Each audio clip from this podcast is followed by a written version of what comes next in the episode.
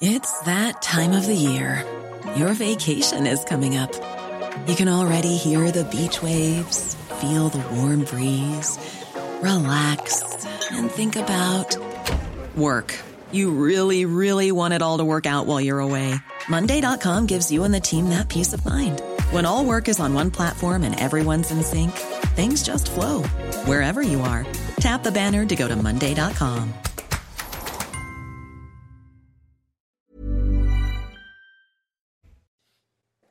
6 heures, voici les titres de votre journal. À la une, évidemment, ces ravales de vent impressionnantes, des grêlons allant jusqu'à 7 cm de diamètre. L'Est de la France a connu une nuit d'orage agitée, aucun blessé, mais quelques dégâts matériels et des images, vous le voyez, qui donnent le frisson. On vous les montre dans un instant.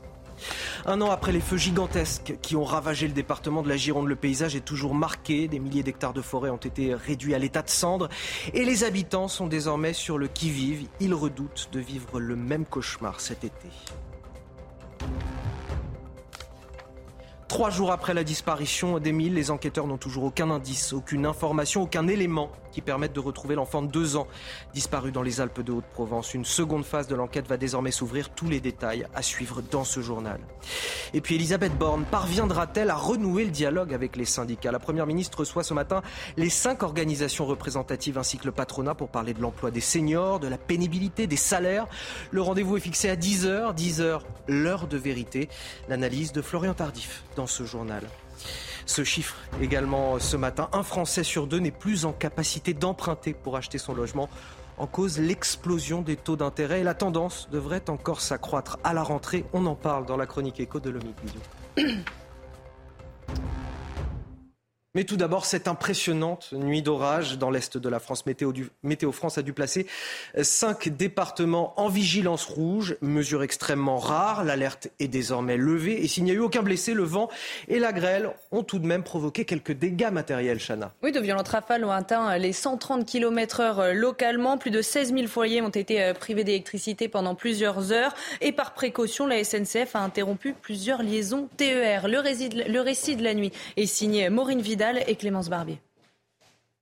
Ce faux plafond de supermarché n'a pas résisté aux fortes bourrasques de vent et aux trompes d'eau qui se sont abattues hier à Dijon. Dans l'Allier, ce sont des grêlons de la taille d'une balle de tennis qui sont tombés du ciel. Les intempéries qui ont débuté hier après-midi ont été d'une violence inouïe, causant des dégâts matériels et privant 16 000 foyers d'électricité. L'alerte rouge orage déclenchée dans cinq départements de l'Est de la France a été levée dans la soirée. Étaient concernés la Haute-Saône, le Doubs, le territoire de Belfort, le Haut-Rhin et le Jura, avec des vents pouvant atteindre 100 à 130 km/h localement selon Météo France. Par précaution, les habitants des territoires concernés ont été invités à limiter leurs déplacements. La SNCF avait elle aussi anticipé Plusieurs liaisons TER en région Auvergne-Rhône-Alpes, Bourgogne-Franche-Comté et Grand Est ont été interrompues hier dans la journée. 12 départements sont encore placés en vigilance orange pour les orages et 9 pour la canicule. Il y a un an, jour pour jour, deux incendies euh, se déclaraient sur le bassin d'Arcachon et au sud de Bordeaux. La Gironde était confrontée à, des méga-feux, probablement les pires de son histoire. Il aura fallu 12 jours aux pompiers pour parvenir à les maîtriser. Et résultat, près de 30 000 hectares de pinèdes sont partis en fumée. Et un an plus tard, les dégâts sont toujours visibles à la fois euh, sur la végétation, mais aussi dans l'esprit des habitants. Viviane Hervier. Une forêt encore debout, mais comme en hiver, avec ses arbres noirs et calcinés à perte de vue. Ici à Saint-Magne, en Gironde, les méga-feux de juillet dernier ont marqué profondément le paysage, mais pas seulement. Le souvenir des incendies est encore dans toutes les têtes. Impossible d'oublier les flammes qui se sont approchées si près des maisons. Là, il était juste à 500 mètres, là, derrière la toiture là, de maison. Là, il y en a encore une juste derrière, et là, les flammes étaient euh, arrivées jusqu'ici. On y pense tous les jours. Hein on est quand même dans le coin de la tête. Hein. Même la nuit, on dort pas bien. Enfin, pour moi, mon compte, euh, j'ai toujours le truc que ça reparte. L'année dernière, Jérôme avait dû évacuer sa maison dans l'urgence deux fois. Aujourd'hui, même si la vie a repris son cours, il se tient toujours prêt à partir. Les rasoirs, les, dessous, pantalons. Voilà, le, nécessaire. À Ostens ou Mano, les communes voisines, les flammes étaient venues aussi lécher les habitations. Sylvie était partie en catastrophe. Depuis l'année dernière, j'ai une mallette où j'ai tous mes papiers essentiels dedans. Je sais que je prends euh, tout de suite s'il faut partir. Il y a un an, la violence des feux avait pris tout le monde de court. Cette année, sur la commune de Saint-Magne, 30 bénévoles ont été formés pour faire de la prévention en forêt. Quant aux pompiers, ils disposent de moyens accrus, des drones, des caméras de surveillance et surtout des avions bombardiers d'eau. Désormais plus de trois jours qu'il a disparu. L'enquête patine pour retrouver le jeune Émile. Deux ans, les autorités n'ont pour l'heure aucun indice qui puisse les aider à retrouver sa trace. Et les chances de retrouver euh, l'enfant en vie euh, s'amenuisent selon euh, le procureur, mais les recherches reprennent ce matin. Toutes les dernières informations avec notre envoyé spécial Thibault Marcheteau. Les recherches du petit garçon de deux ans et demi qui a échappé à la vigilance de ses grands-parents samedi vers 17h15 vont se poursuivre aujourd'hui. Elles vont même s'intensifier puisque euh, cinq nouveaux gendarmes viennent aider euh, le dispositif déjà conséquent puisque 90 gendarmes étaient présents euh, hier ainsi que 12 militaires de l'armée terre. Ils ont ensemble ratissé hier plus de 12 hectares de terrain. Mais ces recherches se sont avérées totalement infructueuses. Concernant l'enquête, elle n'avance pas, aucune trace, aucun indice, avouait le procureur de la République hier il va falloir rentrer dans un nouveau temps, celui du temps long, puisqu'il va falloir analyser tous les téléphones, tous les véhicules, même jusqu'au mégot s'il le faut, pour essayer de trouver la moindre trace de cet enfant. Les recherches vont donc se poursuivre aujourd'hui, mais également les investigations qui, pour l'instant, piétinent ici dans les Alpes de Haute-Provence. Et vous venez de l'entendre maintenant, place à, l'analyse. Les enquêteurs vont exploiter les éléments récoltés sur le terrain ainsi que les témoignages. Cette seconde phase sera longue selon le procureur. Écoutez. Et nous nous apprêtons à entrer dans un second temps. C'est un temps qui va être plus long, qui sera du temps d'analyse, d'examen et moins de terrain. Nous entrons donc dans un autre cadre, à la fois géographique, mais aussi temporel. Il va falloir laisser du temps aux gendarmes pour exploiter la masse considérable des informations qui ont été récoltées avec diligence sur ces trois premiers jours d'investigation. Dans le reste de l'actualité de la politique, avec cette épreuve de vérité à, Matignon aujourd'hui, Elisabeth Borne reçoit les syndicats, des syndicats battus sur la question des retraites, mais qui veulent se faire entendre aujourd'hui sur l'emploi des seniors, la pénibilité, les salaires. Florian Tardif, on va en parler avec vous aujourd'hui. La réunion a lieu tout à l'heure à, 10h, après des mois de rupture quasi totale du dialogue. Oui, effectivement, c'est le grand texte hein, pour, pour Elisabeth Borne qui reçoit donc l'intersyndicale, c'est-à-dire l'ensemble euh, des euh, principales organisations euh, syndicales du pays ainsi que, les patronats. Alors si euh, Matignon, Anthony fait savoir qu'il n'y a pas d'ordre du jour euh, prédéfini, le but de cette réunion, vous l'avez compris, c'est d'ouvrir une nouvelle page après la séquence des retraites, ouvrir une nouvelle séquence peut-être un petit peu moins conflictuelle avec les syndicats. Et ces derniers n'arriveront pas tout à l'heure à l'hôtel de Matignon les mains vides puisqu'ils ont arrêté un agenda social. C'était au tout début du mois. Les sujets sont nombreux et les retraites jamais euh, vraiment très loin, puisque les syndicats comptent bien aborder euh, les sujets qui n'ont pas été euh, réglés lors des débats au Parlement, à commencer notamment par l'emploi des seniors que le patronat souhaite discuter dès la rentrée. Comprenez que si l'exécutif souhaite aujourd'hui apaiser les relations, on peut le comprendre avec les syndicats, les potentiels points de discorde entre les uns et les autres ne manquent pas.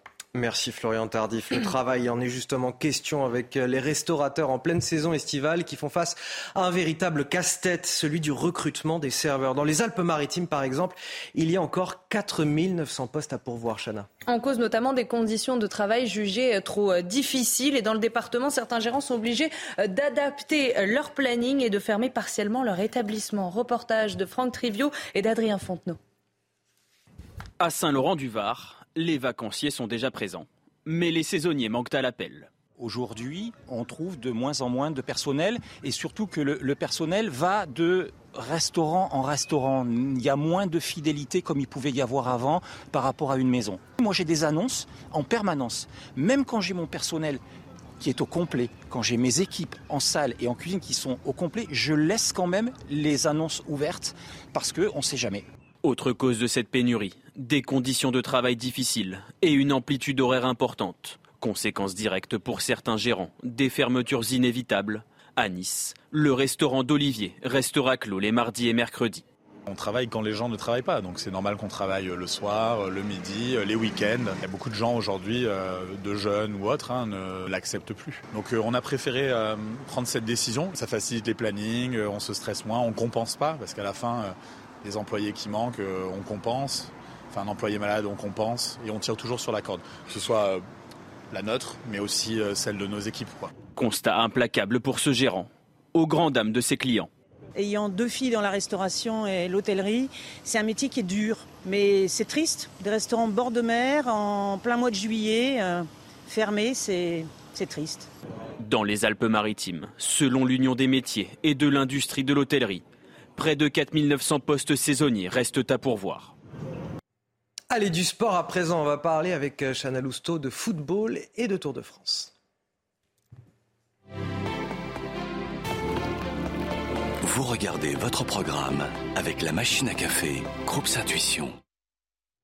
Chana, on commence avec euh, l'inquiétude pour le FC Sochaux. Oui, on vous en parlait euh, hier, menacé d'une relégation euh, à cause d'un déficit prévisionnel sur la saison à venir. Sochaux n'a pas pu apporter les garanties économiques pour son maintien. Le club sochalien est donc rétrogradé en national, mais la rumeur d'un dépôt de bilan persiste. Si cela devait arriver, Sochaux serait alors relégué directement en national 3 la dixième étape du Tour de France entre Vulcania et Issoire. Et la victoire est revenue à l'Espagnol Pelo Bilbao de l'équipe euh, Bahreïn Victorious. Il s'agit de sa première victoire sur une étape du Tour et de la première pour un Espagnol depuis 2018. Euh, Bilbao a dédié sa victoire à son ancien coéquipier euh, Gino Madère, décédé après une chute pendant le Tour de Suisse. C'était en juin dernier.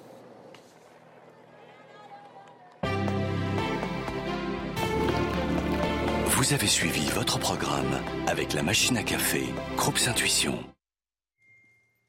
Cinq départements placés euh, hier en alerte rouge. On en parle juste après euh, la pause sur CNews.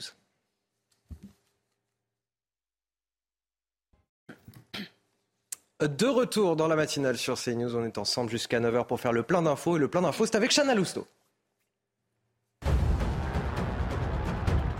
Un septuagénaire a été battu à mort à Vieux-Condé, dans le Nord. Il avait demandé à un groupe de jeunes de faire moins de bruit devant son domicile, mais la situation a dégénéré. Ces individus s'en sont pris à lui jusqu'à le plonger en état de mort cérébrale. Il a succombé à ses blessures la nuit dernière. Le pacte vert arrive au Parlement européen aujourd'hui. Ce projet de loi vise à faire de l'Europe le premier continent neutre pour le climat d'ici à 2050. Les députés européens vont devoir se prononcer à la mi-journée sur une motion de rejet portée par la droite. Le Parti populaire européen dénonce des nouvelles normes écologiques qui auraient un impact trop important sur les agriculteurs. Et puis les premiers missiles de longue portée Scalp sont déjà arrivés euh, en Ukraine. Emmanuel Macron a annoncé leur livraison hier. Ces missiles équipent l'armée de l'air française depuis le début euh, des années 2000 en pleine euh, contre-offensive. Ils vont permettre aux forces ukrainiennes de frapper bien au-delà de la ligne de front. Les orages de la nuit dernière avec cinq départements placés en alerte rouge de violents orages. C'était le cas du Doubs où l'on va rejoindre Étienne Pascal, patron du camping La Roche du Lit à Ornans. Bonjour, merci d'être avec nous ce matin. Je rappelle que vous êtes également euh, le président de la Fédération régionale de l'hôtellerie de plein air euh, de Bourgogne-Franche-Comté. Déjà, comment s'est déroulée euh, la nuit dernière? Je crois que vous êtes passé entre les mailles du filet, que ça s'est plutôt pas trop mal passé finalement. Euh, oui, en effet, bonjour. Euh, oui, on a eu de la chance. On est vraiment passé entre les mailles du filet, de chaque côté des orages. Et puis finalement, malgré euh, des, intempéries bien marquées, on n'a pas vraiment de dégâts aujourd'hui sur nos établissements, et, en tout cas pour moi non plus, et, pour tous les campings de la région également. Comment vous avez protégé votre camping hier? Il a fallu rassurer les vacanciers, j'imagine? Et oui, il a fallu. Euh, alors, c'était pour nous très nouveau, hein, une alerte de ce type, euh, on ne l'avait jamais connue. Donc, euh, il a fallu prendre des précautions, alerter tous les vacanciers, un par un, prendre des précautions particulières sur le matériel qui était en place dans les établissements, hein, des choses simples, mais des parasols, des verres, des tasses, des tables, etc. Donc, on a fait un ancrage complet de tout le matériel que l'on pouvait y trouver. Et puis après, mettre en place des dispositifs de repli comme euh, des, salles éventuellement, euh, contacter les municipalités pour euh, savoir s'il y avait un, besoin de repli ou autre. Donc la vigilance était, était vraiment très, très effrayante au départ. Et puis finalement tout s'est bien passé pour nous. il y, a des quand même, il y a des campings qui ont été évacués par précaution, il n'y a pas eu besoin de le faire alors, à ma connaissance, euh, un seul camping a été totalement évacué euh, du côté de Belfort. les autres ont été sur une vigilance accrue, mais il n'y a pas eu de demande préfectorale ou de demande municipale d'évacuation. Bon, ça va, vous restez confiant sur la saison touristique, sur la saison estivale? Oui, bah, je crois qu'on a vraiment, déjà, on faisait le plein jusqu'à maintenant, donc euh, ça va nous faire baisser un tout petit peu les températures qui étaient vraiment très très élevées dans notre région. On est de l'ordre euh, dans les derniers jours de 35-36 degrés. Euh, donc là, on nous annonce aujourd'hui 26-27, ce qui va devenir un tout petit peu plus respirable, même si le soir, on, on baissait un petit peu. Donc oui, on reste confiant, et puis je pense qu'on a tous très bien géré la situation, donc c'est plutôt positif. C'est finalement un, mal pour un bien. On, vous remercie d'avoir témoigné euh, ce matin, Étienne Pascal. Je le rappelle, vous êtes patron du camping La Roche du Lit à Ornans, c'est dans le département du, euh, du Doubs. Un dernier mot peut-être, Alexandra euh, Blanc, sur cette alerte météo, cette alerte rouge, elle a été levée, c'est ça? Exactement, hein. elle vient d'être levée par Météo France. Il reste un seul département placé en vigilance orange. Il s'agit des Alpes-Maritimes, mais uniquement pour cause de canicule, avec des températures encore élevées. Mais ça y est, retour au calme, quasiment pas d'orage près vu aujourd'hui. Merci euh, Alexandra pour ce point sur cette alerte météo. Euh, Chanel Housteau, on va désormais parler des, TER pour les vacances. Oui, puisque gagner la plage pour seulement 2 euh, euros aller-retour, c'est possible. C'est une offre proposée par la SNCF et dans les Hauts-de-France, nombreux sont ceux qui profitent de ces prix attractifs. Le détail avec Célia Judas. En ce début des vacances d'été, le quai de gare est bondé. De nombreux voyageurs sont venus profiter d'une offre alléchante, prendre le train pour 2 euros aller-retour seulement. Bienvenue à bord de ce TER à destination de Mais le SAF, tu vas l'utiliser ou pas Oui. Pour Attraper des crevettes, des crevettes. Pour les familles nombreuses, c'est génial. Moi, j'en ai qu'un, mais même euh, en n'en ayant qu'un, euh, je trouve ça super de pouvoir partir. Euh, ça nous fait une journée pour 4 euros, quoi. Donc, franchement, ça vaut vraiment le coup. Nous, on est venu sur l'occasion parce qu'un euro, comme on dit, c'est, c'est pas si cher que ça. Et même, ça nous permet aussi de bouger un peu plus, prendre un peu l'air.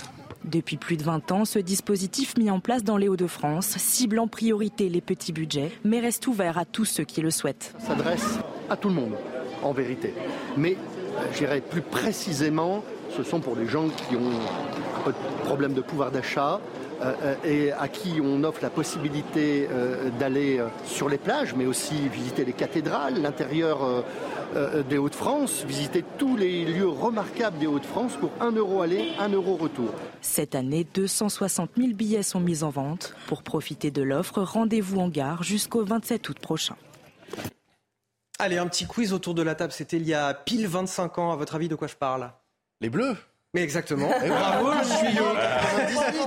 le Exactement, les Bleus gagnaient la Coupe du Monde de football 98 face au, Brésil, Chana. Eh oui, Anthony est 1 et 2 et 3-0, le doublé euh, de Zinedine Zidane. Tout le monde s'en souvient évidemment. On est allé vous demander quel souvenir vous gardez de cette soirée magique. Regardez.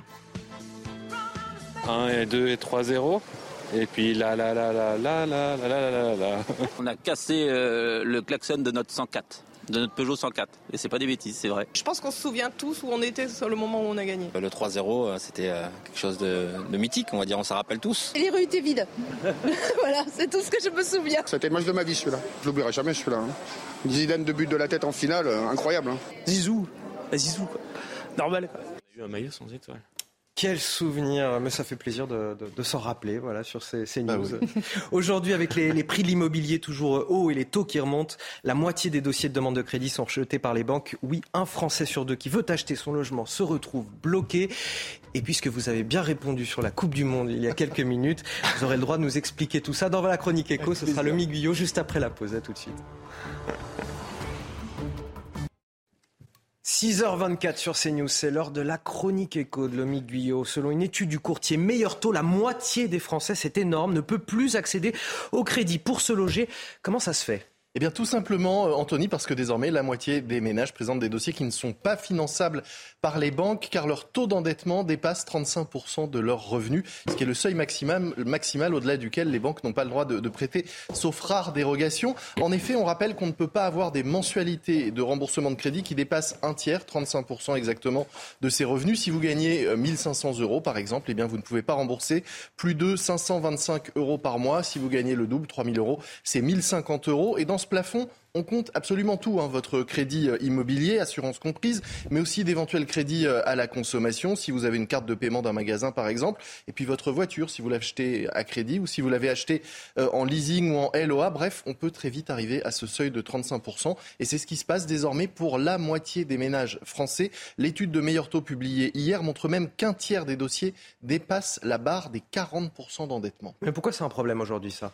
Eh bien, c'est parce que c'est la conséquence directe des prix de l'immobilier très haut et de la hausse des taux d'intérêt qui font qu'emprunter coûte de l'argent, coûte de plus en plus cher. Hein. ça coûte de l'argent, mais ça coûte de plus en plus cher. Résultat, les ménages qui veulent acheter se retrouvent une fois sur deux avec des mensualités de remboursement qui dépassent ce fameux tiers de leurs revenus, alors qu'en janvier 2021, près de 70% des ménages étaient, eux, finançables. Donc il y a une vraie augmentation du nombre de dossiers qui ne passent plus. Un petit calcul qu'a fait euh, Meilleur Taux, par exemple. En janvier 2022, un ménage devait gagner 2840 euros net pour avoir la possibilité d'emprunter 200 000 euros. Aujourd'hui, c'est 25% de plus qu'il faut gagner, soit 3 560 euros. Tout ça parce que les taux ont augmenté. Ils sont passés de 1,2% à 3,80 et ils pourraient bientôt atteindre et dépasser les 4%. Alors tout ça fait qu'il y a de moins en moins d'acheteurs potentiels, mais alors comment réagit le marché immobilier? Eh bien il se tend fatalement, hein. il y a euh, moins de demandes, donc les prix baissent et vont continuer à baisser. La demande, elle est en baisse de 15% selon le baromètre de la forêt immobilier et les prix commencent eux aussi à reculer un peu partout en France. On est à moins 2% au niveau national, ça c'est sur les prix, et même à moins 5,2% en région parisienne. Et les prix se négocient de plus en plus. Hein. Vous le voyez, la marge de négociation désormais sur un an est de 5,3%. Autrement dit, dès qu'il y a un petit défaut dans le bien, les prix euh, chutent. Et puis enfin, avec de plus en plus de crédits refusés, le délai de vente s'allonge. On est à 88 jours en moyenne pour vendre un logement aujourd'hui. C'est 8 jours de plus en un an. Et c'était la chronique écho de Lomi Guyot. Tout de suite, la météo des plages. La météo des plages avec Aquatechnique, spécialiste des solutions de filtration de l'eau depuis 1990. aquatechnique.fr Place à présent à votre météo des plages où les conditions météo resteront mitigées. 22 degrés à Deauville, 21 degrés à Granville avec en prime le maintien d'un temps nuageux. Dans l'eau, vous aurez localement 17 degrés à Perros-Guirec. Sur la façade ouest, il fait un peu frais, 22 degrés à Noirmoutier ou encore 21 degrés à Quiberon. Dans l'eau, vous aurez en moyenne entre 17 et 19 degrés. En allant vers le sud-ouest, les températures remontent. 26 degrés à Arcachon, 25 degrés à Lacano avec localement une alternance de nuages et d'éclaircies. Dans l'eau, vous aurez localement 22 degrés à Royan. Autour du golfe du Lion, il fait beau, il fait chaud, 32 degrés à Valras, 30 degrés à Palavas, pas un seul nuage à l'horizon. Dans l'eau, vous aurez localement 24 degrés sous le soleil d'Argelès. Entre la Côte d'Azur et la Corse, on attend 31 degrés à Cannes et localement jusqu'à 35 degrés à Ajaccio, où l'indice UV sera de 11 avec en prime le maintien d'un temps très sec et très ensoleillé. C'était la météo des plages avec Aquatechnique, spécialiste des solutions de filtration de l'eau depuis 1990. aquatechnique.fr et cette fois, comment s'annonce le ciel de votre mercredi? 12 juillet On voit ça tout de suite avec Alexandra Blanc. Regardez votre météo avec Samsonite Proxys. Légère, résistante, durable. Une nouvelle génération de bagages. Alexandra, on a encore plusieurs départements placés sous surveillance mhm. par Météo France. Alors, Anthony, la vigilance vient à peine de changer. Il y a quelques minutes, il reste un seul département placé sous surveillance. Il s'agit des Alpes-Maritimes avec au programme des températures caniculaires, mais partout ailleurs, comme vous pouvez le constater, eh bien, le temps redevient beaucoup plus calme avec donc la fin de ces orages localement violents hier sur le nord-est. D'ailleurs, on va le voir sur des images avec donc de la grêle, grêle importante notamment en remontant vers l'Allier ou encore sur le nord-est. Regardez ces images impressionnantes du côté de la Loire avec donc des grêlons qui avaient parfois la taille d'une balle de ping-pong avec donc ces orages prévus hier soir sur le nord-est avec d'ailleurs cette vigilance rouge émise par Météo France. Donc vous le voyez, ça va beaucoup mieux aujourd'hui avec donc un temps beaucoup plus clément, beaucoup plus agréable. On retrouve d'ailleurs des conditions météo estivales sur les régions du nord ou encore en allant vers le golfe du Lion. Ça reste assez nuageux en revanche entre le sud-ouest et les Alpes avec peut-être localement quelques petits coups de tonnerre attendus entre le massif central et le nord-est. Dans l'après-midi, on va retrouver un temps assez instable sur les régions centrales. On retrouvera également quelques nuages entre la Gironde et le nord-est. Et puis partout ailleurs, globalement de bonnes conditions avec le retour d'un vent d'ouest près des côtes de la Manche. Donc parfois un vent assez sensible ou un ressenti pas forcément très agréable. On retrouvera du grand beau temps autour du golfe du Lion ou encore du côté de la Corse. Côté température, eh bien, c'est très doux ce matin avec en moyenne 18 degrés à Paris Paris ou encore 24 degrés à Perpignan. Et dans l'après-midi, les températures resteront beaucoup plus respirables. Ça y est, regardez ces températures à peu près conformes au normal de saison 27 à Paris, 29 degrés à Toulouse contre 36 degrés hier après-midi. Vous aurez 30 degrés à Grenoble contre 40 degrés hier après-midi, donc on perd 10 degrés en seulement 24 heures, tandis que la chaleur se maintient du côté de la Corse avec 35 degrés à Ajaccio. C'était votre météo avec Samsonite Proxys. Légère, résistante, durable. Une nouvelle génération de bagages. La matinale sur CNews, c'est avec Lomique Guyot, Florian Tardif et Chana Lousteau pour euh, toute l'info. Voici les titres de votre journal de 6h30. À la une, le comble de l'horreur dans le département du Nord. Un septuagénaire a succombé à ses blessures après une semaine d'agonie. Il avait été lynché par un groupe de jeunes à qui il avait simplement demandé de faire moins de bruit devant son domicile. Nous sommes sur place ce matin. L'image de Nantes se dégrade toujours plus. Agressions dans le centre-ville, fusillades liées au trafic de drogue dans les quartiers, manifestations. Les agences immobilières rencontrent de plus en plus de méfiance. Illustration avec notre reportage dans quelques minutes.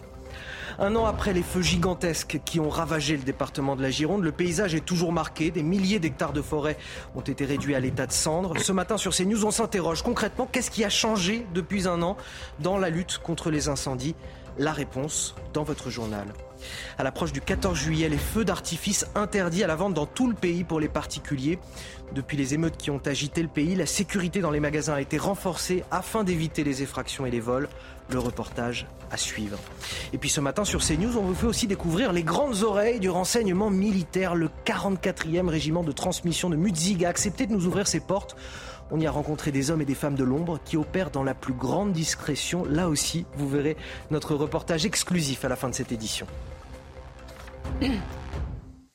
Il a donc succombé hier à ses blessures, un septuagénaire hospitalisé depuis une semaine en état de mort cérébrale. Il avait été passé à tabac par un groupe de jeunes. Le drame s'est déroulé à Vieux-Condé dans le département euh, du Nord dans la nuit de mercredi à jeudi dernier. Euh, la victime avait euh, simplement demandé à ces jeunes de faire moins de bruit aux abords de son domicile. Le récit de ce drame est signé Célia Barotte.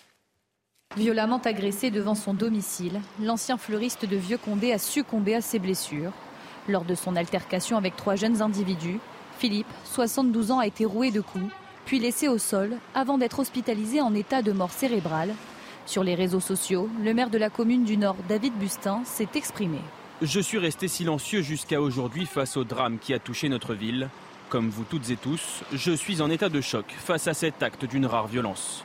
Les trois agresseurs du septuagénaire ont été mis en examen ceux âgés de 14 et 18 ans pour non-empêchement de commettre un crime ou un délit et non-assistance à personne en danger. Concernant l'individu de 17 ans placé en détention provisoire, sa mise en examen pour tentative de meurtre va être requalifiée. Ce jeune va être mis en examen pour meurtre. Alors quelle est la peine encourue? Euh, Un majeur qui est euh, poursuivi pour un homicide volontaire, un meurtre, encourt la peine de 30 années euh, de prison. Mais comme on parle là d'un mineur, la peine encourue est de moitié moins, donc 15 années de prison. À un détail près, il est âgé de 17 ans, ce suspect, et donc le jury de la cour d'assises qui le jugera pourra décider de lever cette excuse de minorité et le juger comme un adulte. Un livre de condoléances a été installé dans le hall de la mairie de Vieux-Condé pour rendre hommage à cet ancien commerçant très populaire. Et Gérald Darmanin a réagi euh, sur Twitter. Le ministre de l'Intérieur dénonce une agression d'une lâcheté sans nom qui ne restera pas impunie. L'insécurité à Nantes, à présent, depuis quelque temps, l'image de la ville s'est nettement dégradée à tel point que le secteur de l'immobilier est désormais impacté, Chana. Oui, les locataires et les acheteurs se font euh, plus rares dans le centre-ville, notamment à cause des émeutes, des manifestations à répétition, ainsi que de la montée du trafic de drogue. Reportage sur place de Jean-Michel Decaze. Dans le centre-ville à Nantes, les affaires sont moins faciles pour les agences immobilières. Les manifestations à répétition, des gilets jaunes aux retraites ou l'explosion des trafics de drogue rendent les locataires ou les acheteurs prudents avant de signer. C'est vrai qu'il nous pose un peu plus de questions, euh, voilà, suite euh, bah, aux dernières manifestations qu'il y a eu. Est-ce que le quartier a été touché? Est-ce que, euh, voilà, si on loue à cet endroit, à cet endroit précis de Nantes, est-ce qu'on aura des problèmes d'insécurité? La porte qui peut être cassée, des cambriolages, effectivement, suite à des manifestations, des gens qui peuvent entrer dans les parties communes, etc. Je pense que les gens sont un peu plus méfiants voilà, ils sont un peu plus méfiants. C'est pas pour autant que les gens partent de Nantes, quittent Nantes. Quelques déménagements ont bien eu lieu. Il n'y a aucune statistique, mais le mouvement est marginal, estime la majorité des professionnels de l'immobilier.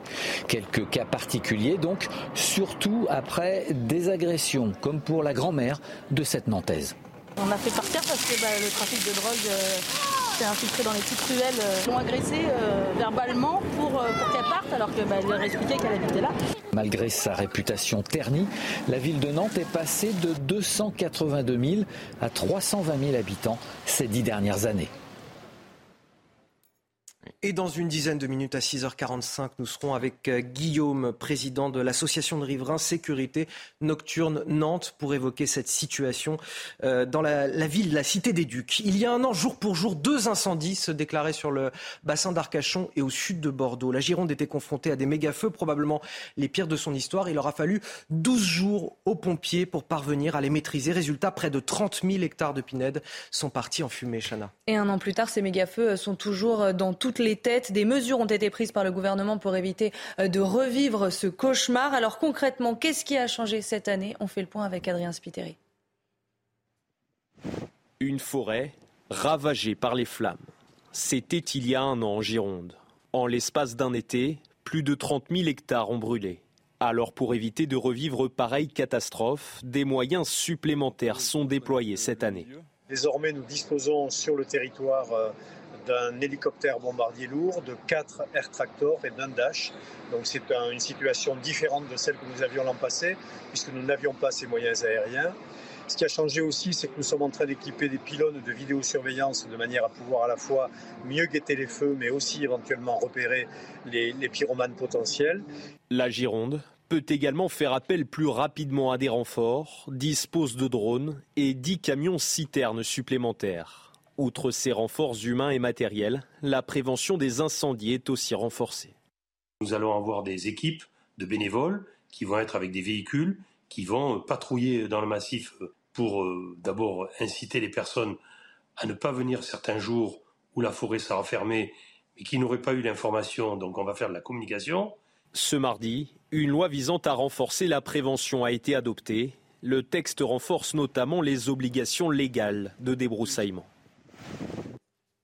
À l'approche du 14 juillet, les feux d'artifice interdits à la vente dans tout le pays pour les particuliers. Décision prise par arrêté gouvernemental. Alors ce matin, on vous emmène chez un artificier. Alors vous allez voir que depuis cet arrêté, il a dû renforcer la sécurité de son établissement. Reportage de Régine Delfour et de Sacha Robin. Chez les Lecoq, on est artificier de père en fils. Si l'entreprise est spécialisée en spectacles pyrotechniques, elle vend aussi à des particuliers excepté depuis le 14 juin. Dans le mois qui précède le 14 juillet, il y a un arrêté euh, préfectoral qui est pris euh, tous les ans euh, par les différents préfets de l'Île-de-France qui interdisent la vente de produits d'artifice aux particuliers.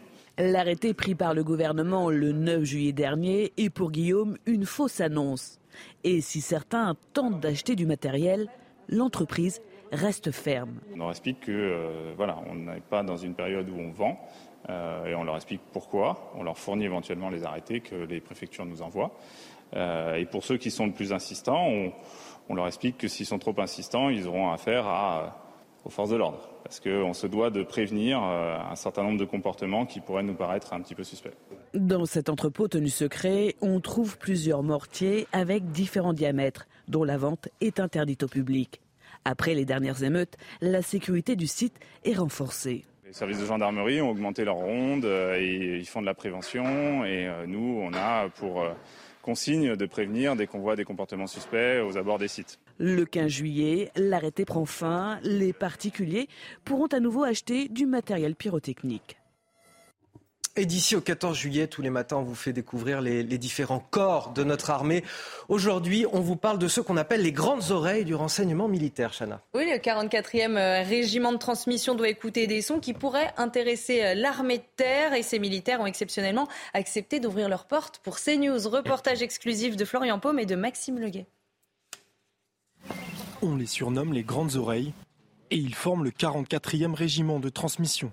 En Alsace, barbelés, chiens de détection et caméras de sécurité abritent un site militaire sous haute surveillance. Chaque jour, Ils sont des centaines à venir s'engouffrer dans ce bunker.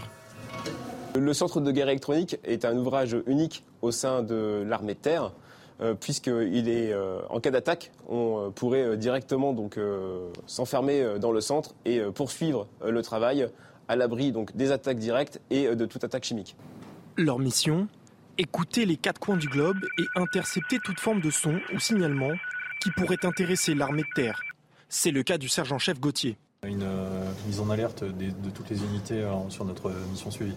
Ok, est-ce qu'on a une localisation? J'ai fait une demande de localisation, on est bien dans notre zone de renseignement euh, dans ce secteur ici. Euh, je fais de l'interception, de la localisation et du brouillage euh, des systèmes. Et en fait, mon travail consiste à récupérer des informations sur le spectre électromagnétique et à les transférer ensuite à l'analyste. Si l'essentiel de la captation d'informations se fait sur place, le régiment dispose d'une composante mobile qui opère sur des théâtres extérieurs. Alors nous avons euh, une capacité d'interception moindre qu'au centre de guerre électronique, mais en fait on sert, euh, on est euh, plus en, complément, en coordination et en complément aussi avec le centre. Au total, ce sont plus de 800 personnes qui travaillent 7 jours sur 7 pour protéger les troupes et le territoire français. Allez, un mot de sport avec du tennis et de la Formule 1. Vous regardez votre programme avec la machine à café, Groupe Intuition.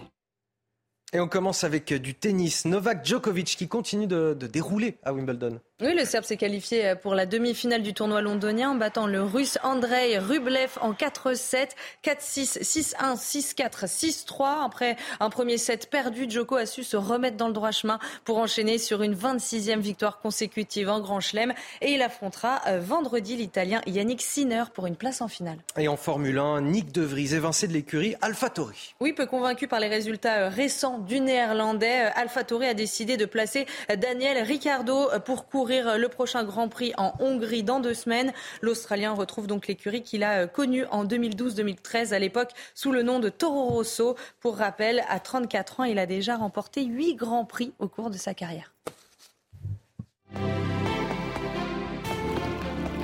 Vous avez suivi votre programme avec la machine à café, Groupe Intuition.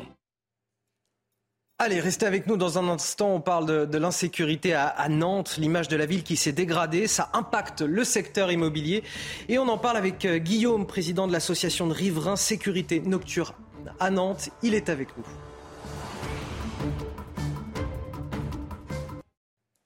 « 6h45 dans la matinale sur euh, CNews. Avant de parler de l'insécurité à Nantes, tout de suite, le rappel de l'actualité signé Chana Lousteau.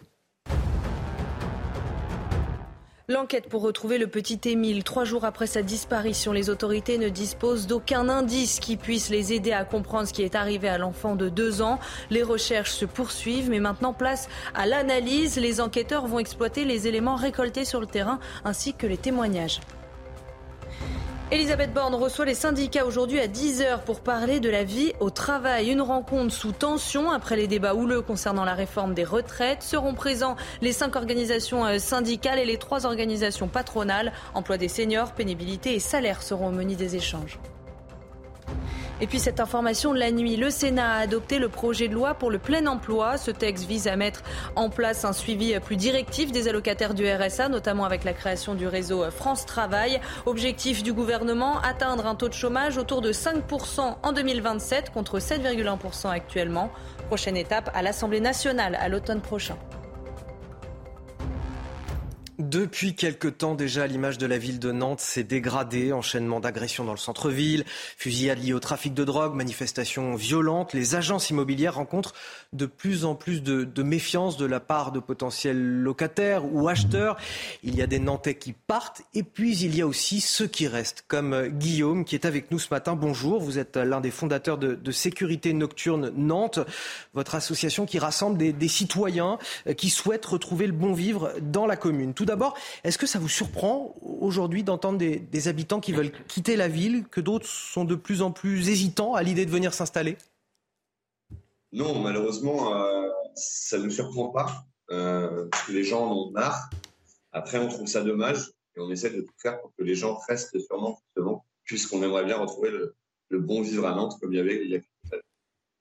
l'image de, la ville s'est dégradée, je le disais. C'est vrai qu'on en a beaucoup euh, parlé dans les médias de cette insécurité à, Nantes, mais dans les faits, est-ce que les choses s'améliorent ou pas, depuis qu'on en parle notamment? Alors les choses s'amélioraient depuis, euh, depuis que vous en parliez, depuis que les médias sont à Nantes. Euh, les choses s'amélioraient. Après, malheureusement, à Nantes, comme on le sait tous, il y a beaucoup de manifestations. les, les, agressions reprennent puisqu'en fait, les forces de police qu'on avait présentes et les CRS qu'on avait présents sur le centre-ville de Nantes, en plus des renforts euh, des, policiers qui sont présents H24 sur le terrain, euh, ont été dépêchés sur les manifestations, sur euh, les récentes émeutes qu'il y a aussi également. Donc en fait, on se retrouve le soir, à la nuit, à avoir les mêmes effectifs qu'avant. Donc du coup, avec un grand nombre d'agressions. je pense à la brigade cynophile qui a été percutée par un individu samedi dernier les deux policiers ont été gravement blessés. En fait, on se retrouve avec des individus Nantes qui ont plus peur de la police. Et donc, du coup, euh, on se retrouve avec beaucoup d'agressions. Encore hier soir, cette nuit, beaucoup d'agressions pour un barman qui été victime d'une agression en rentrant du travail. Là, qu'est-ce que vous observez justement au quotidien dans, le centre-ville que vous disent les riverains, les commerçants? Les commerçants ont du mal à exercer leur métier pour certains à cause des, des bandes de jeunes qui peuvent traîner ou des dealers qui sont près des portes? Bah, Ce que nous disent les gens, c'est et par exemple, je pense à une Ukraine, Victoire, qui est déjà sur votre plateau, qui habite euh, au sein de, de, commerce, au niveau de la Croix, du Lettrame, au-dessus de l'Italie, qui un très bel appartement, mais qui, si on n'en peut plus, donc il vend son appartement et qui part euh, ailleurs. Malheureusement, elle a peur pour sa fille, qui est étudiante, qui reste cette année sur Nantes. En fait, les étudiants, quand ils ont le choix d'aller à Angers, à Rennes, aux alentours, bah, préfèrent faire ces choix-là et euh, s'installer à Nantes. Vous avez le, sentiment aujourd'hui que la ville de Nantes a, pris la mesure du problème après tout le, tapage médiatique qu'il y a eu quelque part autour de, cette ville et de l'insécurité persistante? Non, malheureusement, c'est ça qui est rageant et c'est ce qu'on fait encore avec Pascal Pro la dernière fois, c'est qu'en fait, euh, Madame le maire, euh, alors elle commence à aborder un peu le sujet et à dire qu'elle qu'elle prend le sujet à cœur, mais on pas cette impression quand vous voyez qu'elle euh, ignore des commerçants qui, euh, qui vont la voir, elle ne salue même pas les commerçants. Non, on n'a pas l'impression que Madame le maire s'inquiète euh, de sa ville. Et puis, et puis on le demande depuis le début, on attend toujours qu'elle prenne des actes et d'avoir plus de policiers municipaux à Nantes.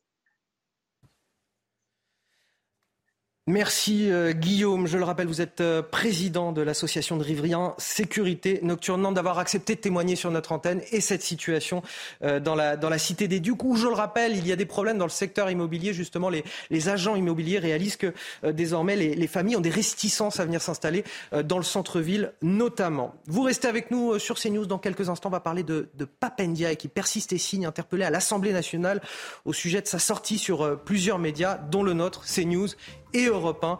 Le ministre de l'Éducation nationale s'est défendu. On en parle dans un instant avec Florian Tardif. 6h53, c'est l'heure de l'édito de, Florian Tardif. Papendia qui persiste et signe, lui qui a accusé CNews et Europe 1 d'être des médias d'extrême droite. Il a été interpellé sur cette question à l'Assemblée nationale et sa ligne de défense est assez étonnante, assez ironique, j'ai envie de dire. C'est celle de la liberté d'expression. On arrête tout, Anthony. On arrête tout. Papendiaï a brandi hier le totem d'immunité, la liberté d'expression, interpellé par le député LR Philippe Gosselin dans l'hémicycle suite à ses propos, donc sur notre chaîne et Europe 1. Le ministre de l'Éducation nationale a répondu que c'était son droit, son droit de porter un jugement donc sur la ligne éditoriale euh, d'un média. Oui, monsieur le ministre, vous avez raison, vous avez le droit de vous exprimer euh, librement, bien que votre position devrait peut-être euh, vous obliger à un minimum de retenue, sauf qu'en brandissant la liberté d'expression, comme vous le faites, vous oubliez au passage que cette dernière a une petite sœur, la liberté d'opinion. Et sans la liberté d'opinion, du débat en soi, qui permet de se forger une idée, la démocratie, monsieur Papa Ndiaye, n'existe pas et c'est ce que nous nous attachons à faire exister ici. Les mots ont un sens, monsieur le ministre, et faute visiblement de pouvoir maîtriser toutes les subtilités euh, de la langue française, un comble certainement pour un ministre de l'Éducation nationale, vous vous enlisez progressivement sous le regard passif, on le voit sur ces images de vos collègues du gouvernement, attendant péniblement que vous ayez fini votre diatribe vide de tout argument. Alors justement, au sein du gouvernement, est-ce qu'il a des soutiens, Papendiaï? Au sein du gouvernement, hum, personne. Il n'y a qu'à regarder Éric Dupont-Moretti, impassible, en arrière-plan durant la prise de parole de Papendiaï pour s'en rendre compte.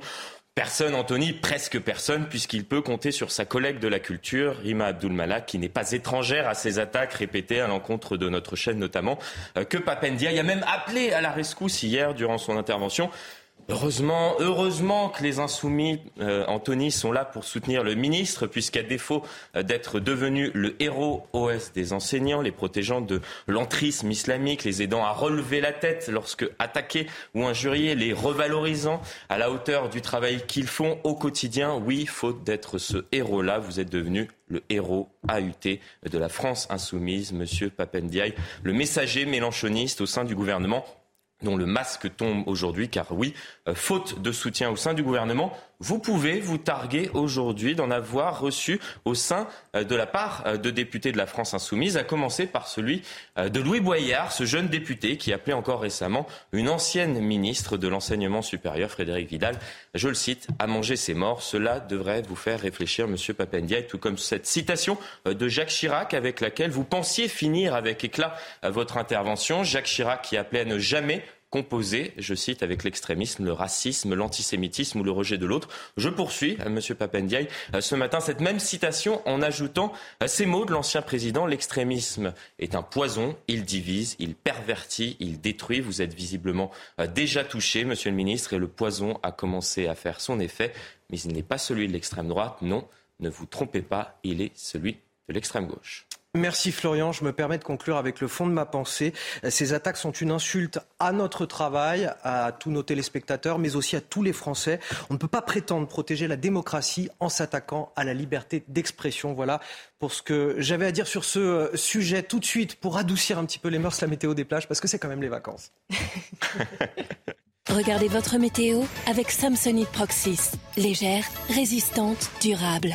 Une nouvelle génération de bagages. Bon, c'était la météo tout court. Qu'est-ce qui se passe dans notre ciel du mercredi 12 juillet avec Non, mais c'est l'émotion, c'est pour ça. Ah. Alexandra Blanc, euh, on va revenir sur, euh, sur les violents orages qui ont éclaté hier euh, sur le nord-est. Évidemment, l'alerte est, est, levée hein, pour la plupart des départements. Oui, en effet, retour au calme, mon cher Anthony, malgré le maintien d'un seul département placé sous surveillance, les Pyrénées-Atlantiques ou encore les Alpes-Maritimes, pardon, avec donc au programme toujours ces températures qui s'annoncent caniculaires sur la Côte d'Azur, mais partout ailleurs, on retrouve un temps beaucoup plus clément, beaucoup plus calme. Regardez, la vigilance pour les orages a été levée, donc on retrouve aujourd'hui un temps plutôt calme et clément. Alors ce matin, toujours un temps assez variable, assez instable, notamment entre le Massif central et les Alpes. On retrouve également un temps assez brumeux, assez nuageux entre le sud-ouest et le nord-est, finalement, là où les orages ont été les plus forts. Et puis sur les régions de l'ouest ou encore en direction du golfe du Lion, la plein soleil avec un ciel parfaitement dégagé. Dans l'après-midi, très peu d'évolution. Toujours un temps assez nuageux entre la Gironde et le nord-est. Localement, quelques orages attendus entre les Savoies ou encore le Massif central. Et puis, petite nouveauté, regardez, retour du vent, le vent d'ouest près des côtes de la Manche, avec donc parfois un ressenti assez désagréable, notamment si vous êtes du côté de Deauville ou encore de Granville. Et eh bien là, vous aurez du vent aujourd'hui. Les températures, températures, eh bien, plutôt douces ce matin, 18 à Paris, localement 24 degrés à Perpignan ou encore du côté de Nice, 20 degrés entre Lyon et Grenoble. Et dans l'après-midi, eh bien, ça va rester beaucoup plus respirable. Regardez ces températures, températures enfin conformes au normal de saison, avec 27 degrés à Paris, 28 degrés à Dijon, contre localement 36 degrés hier après-midi. Donc on perd presque parfois jusqu'à 10 degrés par rapport à hier. Vous aurez localement 30 degrés à Grenoble et en moyenne 35 degrés encore. C'est localement 30 degrés du côté de Nice, notamment donc sur les Alpes-Maritimes, département placé sous surveillance. La suite du programme, des conditions météo relativement calmes, notamment pour les journées de jeudi et de vendredi. Le 14 juillet sera placé sous le signe du soleil avec au programme un temps sec et ensoleillé et des températures qui vont rester estivales. Dégradation en revanche prévue pour ce week-end avec un temps beaucoup plus variable, beaucoup plus instable. Côté température, ça va rester estival au nord comme au sud, localement 32 à 33 degrés. C'était votre météo avec Samsonite Proxys. Légère, résistante, durable. Une nouvelle génération de bagages. Il est quasiment 7 heures. Excellent réveil à tous sur CNews. Si vous venez de vous réveiller, vous êtes au bon endroit. Nous sommes avec euh, des euh, collaborateurs au top autour de cette table. Mami Guyot, Chana Lousteau, ça vous fait rire, mais c'est vrai, je le pense. Euh, Chana Lousteau, Vous êtes au top aussi, Florian. Tardif, Ouais. merci, merci à vous. Florian Tardif également. Alexandra Blanc, vous venez de l'entendre. Et voici les titres de votre journal de 7 heures. Des rafales de vent impressionnantes, des grêlons allant jusqu'à 7 cm de diamètre. L'Est de la France a connu une nuit d'orage agitée. Aucun blessé, mais quelques dégâts matériels et des images qui, vous le voyez, donnent le frisson. On vous les montre dans un instant. Un an après les feux gigantesques qui ont ravagé le département de la Gironde, le paysage est toujours marqué. Des milliers d'hectares de forêt ont été réduits à, l'état de cendres et les habitants sont désormais sur le qui-vive. Ils redoutent de vivre le même cauchemar cet été. Nous serons tout à l'heure avec euh, Jérôme Pelletan, le maire de Landiras, au sud de Bordeaux, commune durement touchée par ces incendies. Trois jours après la disparition d'Émile, les enquêteurs n'ont toujours aucun indice, aucune information, aucun élément qui permette de retrouver l'enfant de deux ans disparu dans les Alpes de Haute-Provence. Une seconde phase de l'enquête va désormais s'ouvrir. Tous les détails dans ce journal. Et puis Elisabeth Borne parviendra-t-elle à renouer le dialogue avec les syndicats? La Première ministre reçoit ce matin les cinq organisations représentatives pour parler de l'emploi des seniors, de la pénibilité des salaires. Le rendez-vous est fixé à 10 heures. 10 heures, l'heure de vérité peut-être? L'analyse de Florian Tardif dans ce journal. Mais tout d'abord, cette impressionnante nuit d'orage dans l'est de la France. Météo France a dû placer cinq départements en vigilance rouge. C'est une mesure extrêmement rare. L'alerte est heureusement levée désormais. Et s'il n'y a eu aucun blessé, le vent et la grêle ont tout de même provoqué quelques dégâts matériels, Chana. Oui, de violentes rafales ont atteint les 130 km heure localement. Plus de 16 000 foyers ont été privés d'électricité pendant plusieurs heures. Et par précaution, la SNCF a interrompu plusieurs liaisons TER. Le récit de la nuit avec Maureen Vidal et Clémence Barbier. Plafond de supermarché n'a pas résisté aux fortes bourrasques de vent et aux trompes d'eau qui se sont abattues hier à Dijon. Dans l'Allier, ce sont des grêlons de la taille d'une balle de tennis qui sont tombés du ciel. Les intempéries qui ont débuté hier après-midi ont été d'une violence inouïe, causant des dégâts matériels et privant 16 000 foyers d'électricité. L'alerte rouge orage déclenchée dans cinq départements de l'Est de la France a été levée dans la soirée. Étaient concernés la Haute-Saône, le Doubs, le territoire de Belfort, le Haut-Rhin et le Jura, avec des vents pouvant atteindre 100 à 130 km heure localement selon Météo France. Par précaution, les habitants des territoires concernés ont été invités à limiter leurs déplacements. La SNCF avait elle aussi anticipé Plusieurs liaisons TER en région Auvergne-Rhône-Alpes, Bourgogne-Franche-Comté et Grand Est ont été interrompues hier dans la journée. 12 départements sont encore placés en vigilance orange pour les orages et 9 pour la canicule. Il y a un an, jour pour jour, deux incendies se déclaraient au, sud de Bordeaux et sur le bassin d'Arcachon. La Gironde était confrontée à des méga-feux, probablement les pires de son histoire. Il aura fallu 12 jours aux pompiers pour parvenir à les maîtriser. Résultat, près de 30 000 hectares de pinettes sont partis euh, en fumée. Un an plus tard, les dégâts sont toujours visibles, à la fois sur la végétation, mais aussi dans l'esprit des habitants. Viviane Hervier. Une forêt encore debout, mais comme en hiver, avec ses arbres noirs et calcinés à perte de vue. Ici à Saint-Magne, en Gironde, les méga-feux de juillet dernier ont marqué profondément le paysage, mais pas seulement. Le souvenir des incendies est encore dans toutes les têtes. Impossible d'oublier les flammes qui se sont approchées si près des maisons. Là, il était juste à 500 mètres, là, derrière la toiture là, de maison. Là, il y en a encore une juste derrière, et là, les flammes étaient euh, arrivées jusqu'ici. On y pense tous les jours. hein. On en a quand même dans le coin de la tête. hein. Même la nuit, on dort pas bien. Enfin, pour moi, mon compte, euh, j'ai toujours le truc que ça repasse. Quoi. L'année dernière, Jérôme avait dû évacuer sa maison dans l'urgence deux fois. Aujourd'hui, même si la vie a repris son cours, il se tient toujours prêt à partir. des rasoirs, le- le- les, les dessous, pantalons. Voilà, le, le nécessaire. À Ostens ou Mano, les communes voisines, les flammes étaient venues aussi lécher les habitations. Sylvie était partie en catastrophe. Depuis l'année dernière, j'ai une mallette où j'ai tous mes papiers essentiels dedans. Je sais que je prends euh, tout de suite s'il faut partir. Il y a un an, la violence des feux avait pris tout le monde de court. Cette année, sur la commune de Saint-Magne, 30 bénévoles ont été formés pour faire de la prévention en forêt. Quant aux pompiers, ils disposent de moyens accrus, des drones, des caméras de surveillance et surtout des avions bombardiers d'eau. Cela fait désormais plus de trois jours qu'il a disparu. L'enquête patine pour retrouver le jeune Émile. Deux ans. Les autorités n'ont pour l'heure aucun indice qui puisse les aider à retrouver sa trace. Et les chances de retrouver euh, l'enfant en vie s'amenuisent selon euh, le procureur. On rejoint tout de suite euh, notre envoyé spécial Stéphanie Rouquier en direct du Vernet. Bonjour Stéphanie. Dites-nous que va-t-il se passer aujourd'hui?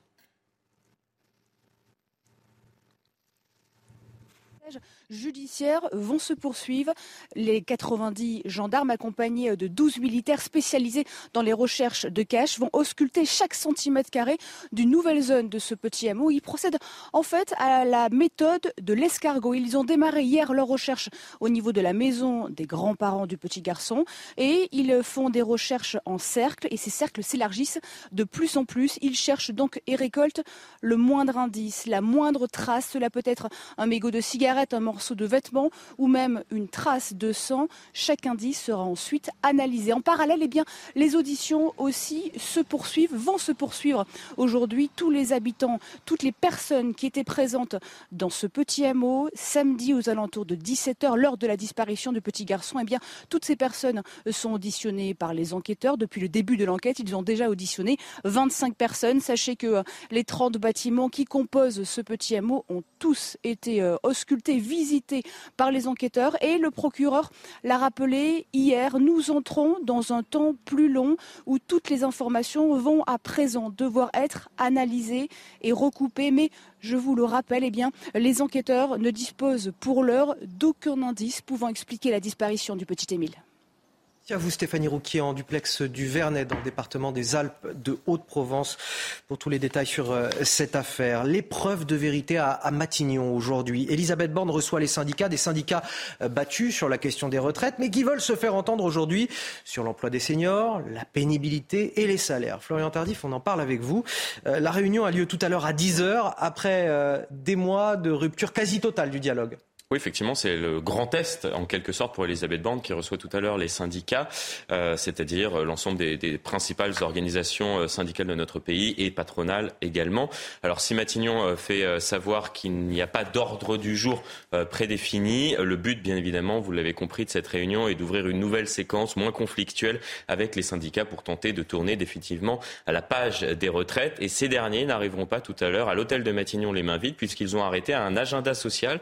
C'était au tout début euh, de ce mois de juillet. Les sujets sont nombreux. Anthony, et les retraites, jamais très loin, puisque les syndicats comptent bien aborder euh, ce sujet, et notamment euh, les sujets qui n'ont pas été réglés durant les débats au Parlement. C'était au début euh, de cette année, à commencer par l'emploi des seniors, par exemple, qui a été supprimé, la loi qui a été promulguée par le président de la République et que le patronat souhaite discuter à la rentrée. Comprenez que si l'exécutif souhaite tourner définitivement cette page des retraites, apaiser les relations avec les syndicats, les potentiels points de discorde, à commencer par l'emploi des seniors entre les les uns et les autres ne manquent pas.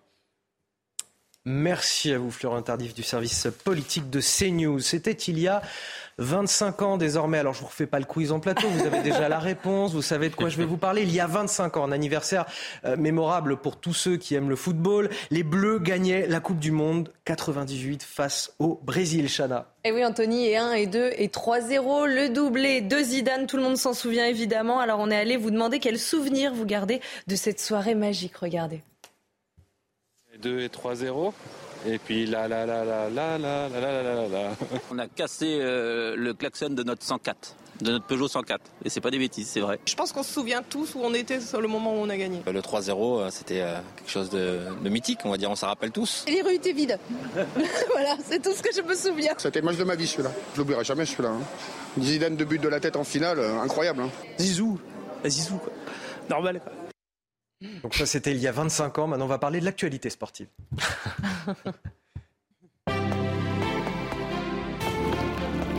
Vous regardez votre programme avec la machine à café, Groupe Intuition.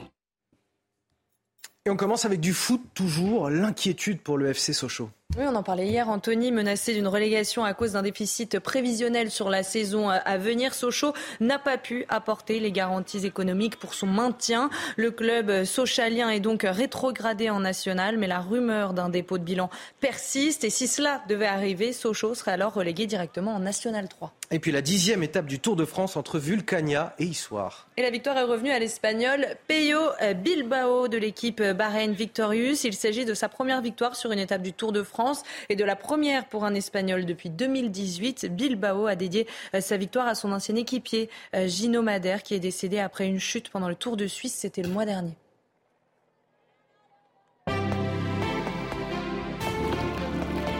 Vous avez suivi votre programme avec la machine à café, Groupe Intuition. Vous restez avec nous sur CNews. Dans un instant, nous serons avec euh, Jean-Marc Pelletan, maire de Landiras, commune de Gironde, durement touché par les incendies qui ont frappé le département il y a maintenant un an, jour pour jour. On va faire le point euh, sur les dégâts et surtout sur les mesures qui ont été prises depuis pour lutter contre ces incendies. À tout de suite.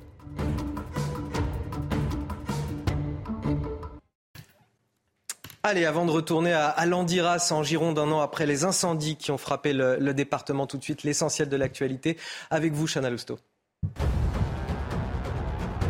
Un septuagénaire a été battu à mort à Vieux-Condé dans le Nord. Il avait demandé à un groupe de jeunes de faire moins de bruit devant son domicile, mais la situation a dégénéré. Ces individus s'en sont pris à lui jusqu'à le plonger en état de mort cérébrale et il a succombé à ses blessures la nuit dernière. Le pacte vert arrive au Parlement européen aujourd'hui. Ce projet de loi qui vise à faire de l'Europe le premier continent neutre pour le climat d'ici à 2050. Les députés européens vont devoir se prononcer à la mi-journée sur une motion de rejet portée par la droite. Le Parti populaire européen dénonce des nouvelles normes écologiques qui auraient un impact trop important sur les agriculteurs. Et puis les premiers missiles de longue portée Scalp sont déjà arrivés en Ukraine. Emmanuel Macron a annoncé leur livraison hier. Ces missiles équipent l'armée de l'air française depuis le début des années 2000.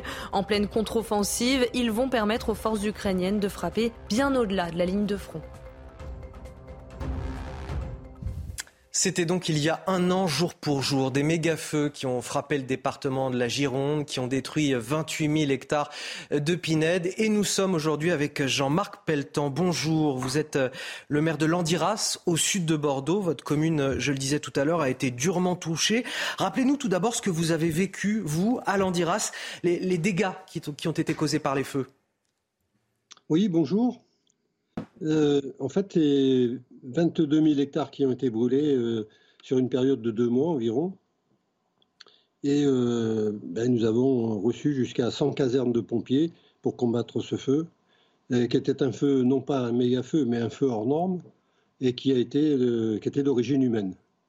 J'imagine qu'aujourd'hui, euh, sur votre territoire, sur le territoire de votre commune, on observe encore euh, les dégâts de ces incendies, que la terre est marquée par ces feux. Ça va mettre euh, des années avant de, disparaître, tout ça? Oui, bien que la nature ait repris, repris, ses droits, puisque nous avons eu la chance d'avoir de la pluie, et donc notre massif, et même dans le brûlé, c'est très vert. Les, les, fougères ont poussé, ont repoussé, donc c'est très vert, donc c'est moins combustible que ce l'était l'an dernier à la même époque. On se rappelle des, images des habitants de votre commune qui ont dû fuir dans la, précipitation. Il y a toujours un traumatisme pour eux? Euh, euh, je, pense que moi, je parle, je parle au nom des Landiranais, et je pense que les Landiranais ont surtout envie d'oublier. Et est-ce qu'ils craignent euh, pour cette saison, justement, un, an après On a une saison assez sèche sur l'ensemble du territoire. Est-ce que de votre côté, on, craint à nouveau des incendies cet été? Bah, il y a toujours une inquiétude, mais les conditions euh, ne sont pas les mêmes que l'an dernier. Hein. Comme je l'ai dit tout à l'heure, nous avons eu de la pluie, donc euh, euh non préventique ont remonté, donc euh, les conditions ne sont pas tout à fait les mêmes que l'an dernier. Qu'est-ce qui a changé depuis dans, la prévention, dans, les moyens également qui sont alloués aux, aux pompiers en cas d'incendie? Eh bien écoutez, il y a eu quand même beaucoup d'avancées. Il y a eu beaucoup de réunions, de retours d'expérience. Et dernièrement, il y a trois jours, nous avons eu une réunion avec la, le syndicat de la défense de la forêt contre l'incendie. Et à titre expérimental, euh, tout au long de l'été, il y aura des rondes dans le massif en coordination avec les gendarmes, les pompiers et la DFCI, la défense contre la forêt contre l'incendie. Merci à vous, euh, Jean-Marc Pelletan, maire de, de Landiras, d'avoir accepté de témoigner ce matin sur notre antenne, un an après euh, les incendies qui ont, qui ont frappé votre commune et euh, l'ensemble du département de la, la, Gironde, notamment le bassin d'Arcachon. Merci à vous. L'INSEE a dévoilé hier une étude sur les effets de l'inflation région par région. On va vous dire dans quelques instants avec le Mick Guyot où la vie coûte le plus cher en France. Bon, moi j'ai déjà une petite idée, le Mick Guyot, mais vous allez nous donner la réponse juste après la pub.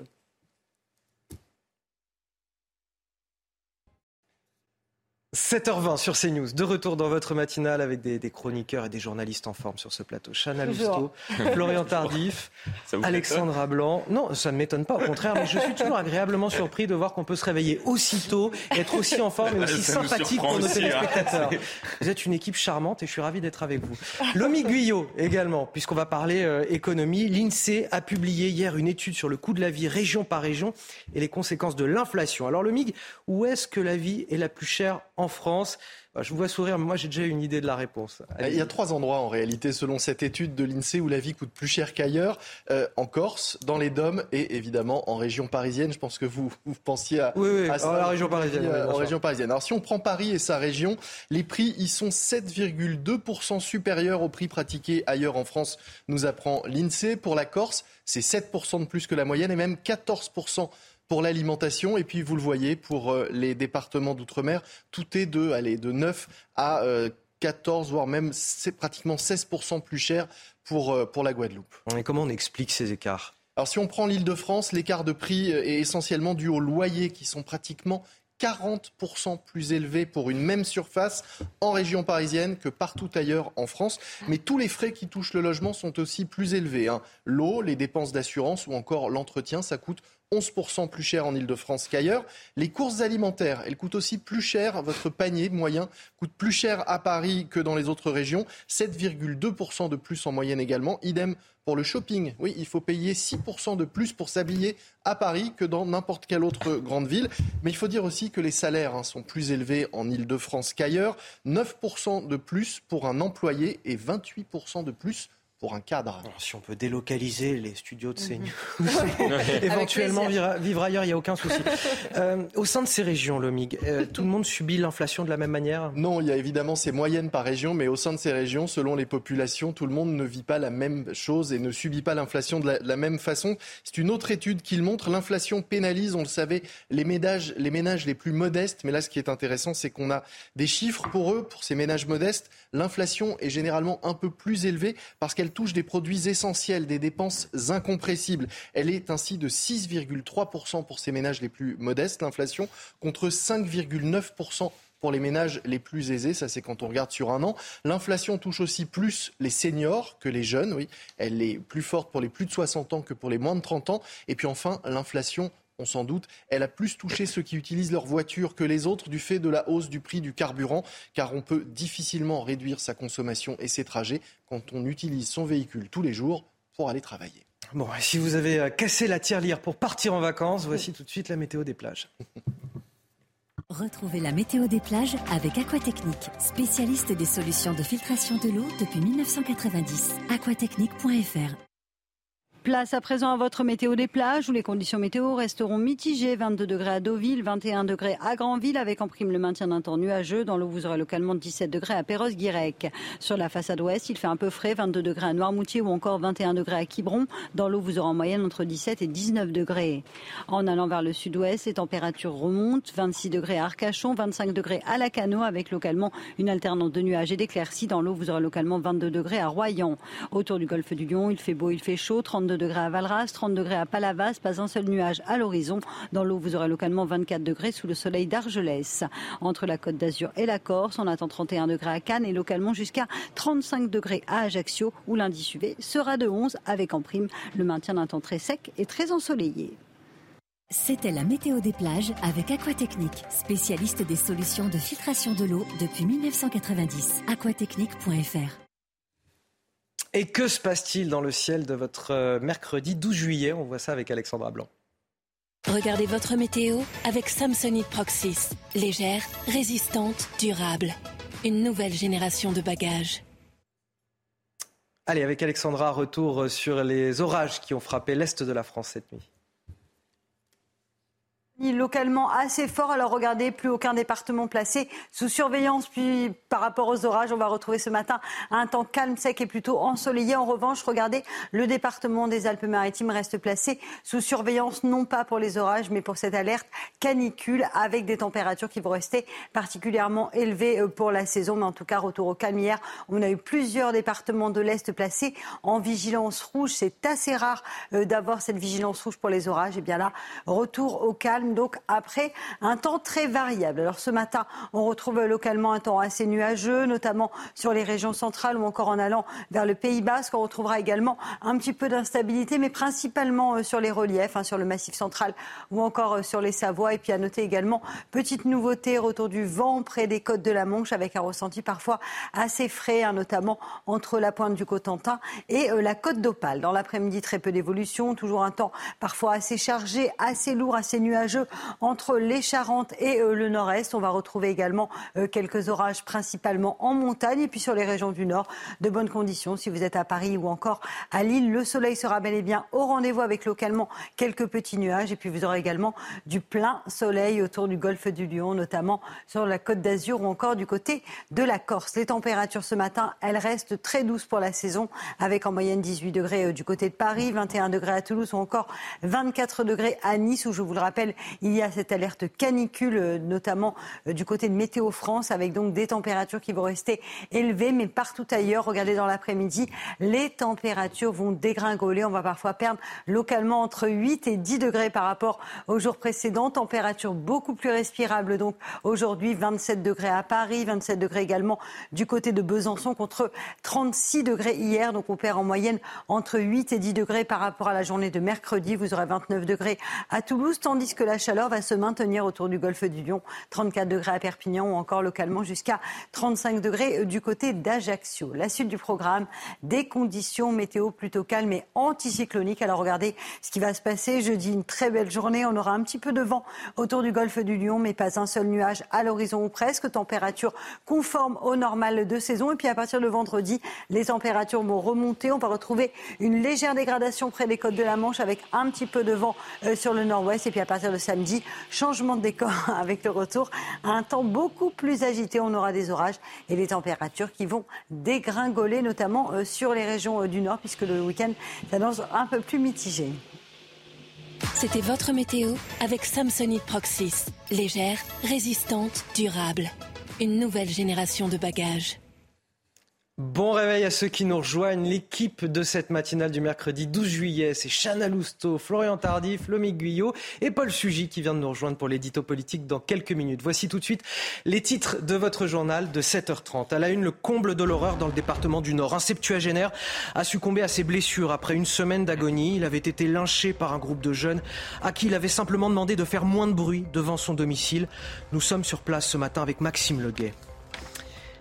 L'image de Nantes qui se dégrade toujours plus. Agression dans le centre-ville, fusillade liée au trafic de drogue, manifestations. Les agences immobilières rencontrent de plus en plus de méfiance. Illustration avec notre reportage dans quelques minutes. Un an après les feux gigantesques qui ont ravagé le département de la Gironde, le paysage est toujours marqué. Des milliards d'hectares de forêt ont été réduits à l'état de cendre.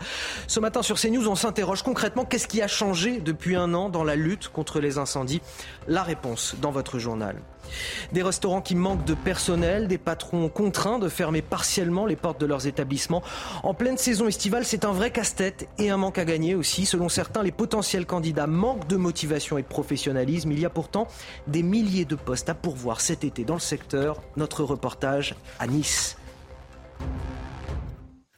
Mais tout d'abord, il a succombé hier à, ses blessures. Un septuagénaire hospitalisé depuis une semaine en état de mort cérébrale. Il avait été passé à tabac par un groupe de jeunes. Le drame s'est déroulé à Vieux-Condé, dans le département du Nord, dans la nuit de mercredi à jeudi. Oui, la victime avait simplement demandé euh, à ces jeunes de faire euh, moins de bruit aux abords euh, de son domicile. On rejoint tout de suite notre envoyé spécial sur place, Maxime Leguet. Bonjour Maxime. Alors, dans cette commune de 10 000 habitants, ces agressions sont très rares. Alors évidemment, ce matin, les riverains sont sous le choc, Maxime. Écoutez, euh, effroi et stupeur, voilà le sentiment général qui règne sur la ville de Vieux-Condé après le décès tragique de Philippe Matteau, âgé de 72 ans.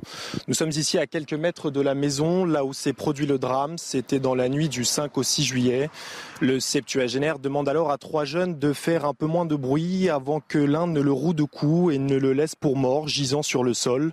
Ici, le choc est immense, d'autant que la victime était connue et appréciée de tous. Les habitants que nous avons rencontrés sont unanimes. C'était un homme généreux, toujours prêt à aider et à rendre service aux autres, la gentillesse incarnée, confiait le maire de Vieux-Condé. Parmi les individus interpellés et mis en examen, un majeur âgé de 18 ans et deux mineurs âgés de 14 et 17 ans.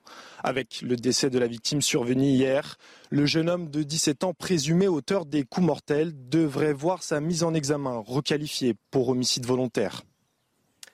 Merci à vous, euh, Maxime Leguet, en, direct euh, euh, du vieux Condé, dans le département du Nord. Merci également à Olivier Gangloff, qui est derrière la, caméra. L'insécurité à Nantes. Depuis quelque temps, l'image de la ville s'est nettement dégradée, à tel point que le secteur immobilier est désormais impacté, Chana. Oui, le locataire et les acheteurs se font plus rares dans le centre-ville, notamment à cause des émeutes, des manifestations à répétition et de la montée du trafic de drogue. Reportage sur place signé Jean-Michel Decaze.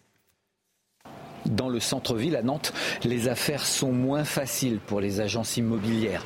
Les manifestations à répétition, des gilets jaunes aux retraites ou l'explosion des trafics de drogue rendent les locataires ou les acheteurs prudents avant de signer. C'est vrai qu'il nous pose un peu plus de questions. Euh, voilà, suite euh, bah, aux dernières manifestations qu'il y a eu, est-ce que le quartier a été touché? Est-ce que, euh, voilà, si on loue à cet endroit, à cet endroit précis de Nantes, est-ce qu'on aura des problèmes d'insécurité? La porte qui peut être cassée, des cambriolages, effectivement, suite à des manifestations, des gens qui peuvent entrer dans les parties communes, etc. Je pense que les gens sont un peu plus méfiants. Voilà, ils sont un peu plus méfiants. C'est pas pour autant que les gens partent de Nantes, quittent Nantes. Quelques déménagements ont bien eu lieu.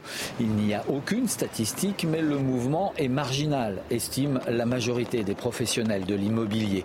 Quelques cas particuliers, donc, surtout après des agressions, comme pour la grand-mère de cette Nantaise. On a fait partir parce que bah, le trafic de drogue euh, s'est infiltré dans les petites ruelles. Euh, ils l'ont agressée euh, verbalement pour, pour qu'elle parte alors qu'elle bah, expliquait qu'elle habitait là. Malgré sa réputation ternie, la ville de Nantes est passée de 282 000 à 320 000 habitants ces dix dernières années.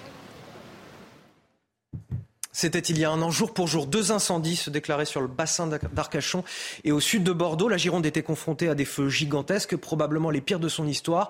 Les pompiers ont mis 12 jours à, y mettre fin, à pouvoir maîtriser ces feux. Résultat, près de 30 000 hectares de pinèdes euh, ont été réduits à, l'état de cendre, Chana. Oui, un an plus tard, ces incendies sont toujours dans toutes les têtes. Des mesures ont été prises par le gouvernement pour éviter de revivre ce cauchemar. Alors très concrètement, qu'est-ce qui a changé cette année? On fait le point avec Adrien Spiteri.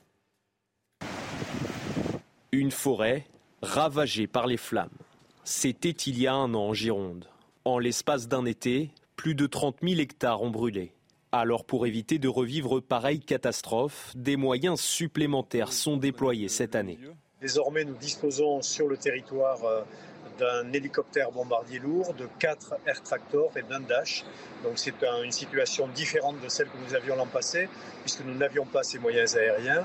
Ce qui a changé aussi, c'est que nous sommes en train d'équiper des pylônes de vidéosurveillance de manière à pouvoir à la fois mieux guetter les feux, mais aussi éventuellement repérer les, les pyromanes potentiels.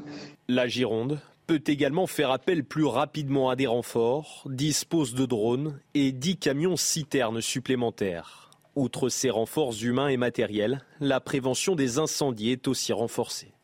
Nous allons avoir des équipes de bénévoles qui vont être avec des véhicules, qui vont patrouiller dans le massif pour euh, d'abord inciter les personnes à ne pas venir certains jours où la forêt sera fermée, mais qui n'auraient pas eu l'information, donc on va faire de la communication. Ce mardi, une loi visant à renforcer la prévention a été adoptée. Le texte renforce notamment les obligations légales de débroussaillement. À l'approche du 14 juillet, les feux d'artifice interdits à la vente dans tout le pays pour les euh, particuliers, décision prise par arrêté gouvernemental. Alors ce matin, on vous emmène chez un artificier. Vous allez voir que depuis cet arrêté, il a dû renforcer la sécurité euh, de son établissement. Reportage de Régine Delfour et de Sacha Robin. Chez les Lecoq, on est artificier de père en fils. Si l'entreprise est spécialisée en spectacles pyrotechniques, elle vend aussi à des particuliers, excepté depuis le 14 juin. Dans le mois qui précède le 14 juillet, il y a un arrêté euh, préfectoral qui est pris euh, tous les ans euh, par les différents préfets de l'Île-de-France qui interdisent la vente de produits d'artifice aux particuliers. L'arrêté pris par le gouvernement le 9 juillet dernier est pour Guillaume une fausse annonce. Et si certains tentent d'acheter du matériel, l'entreprise reste ferme. On leur explique que voilà, on n'est pas dans une période où on vend, euh, et on leur explique pourquoi. On leur fournit éventuellement les arrêtés que les préfectures nous envoient. Euh, et pour ceux qui sont le plus insistants, on, leur explique que s'ils sont trop insistants, ils auront affaire aux forces de l'ordre. Parce qu'on se doit de prévenir euh, un certain nombre de comportements qui pourraient nous paraître un petit peu suspects. Dans cet entrepôt tenu secret, on trouve plusieurs mortiers avec différents diamètres, dont la vente est interdite au public.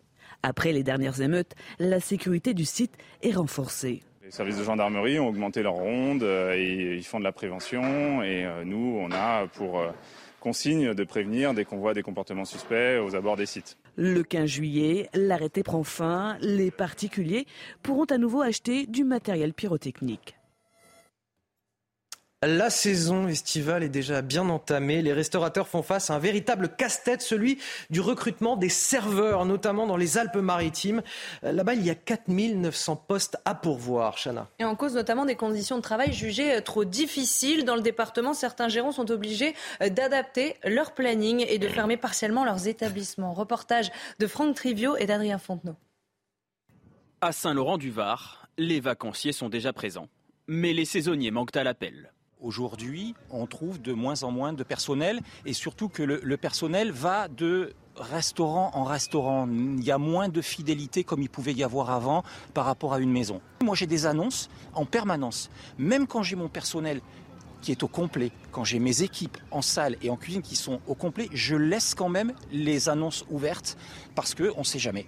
Autre cause de cette pénurie, des conditions de travail difficiles et une amplitude horaire importante. Conséquence directe pour certains gérants, des fermetures inévitables.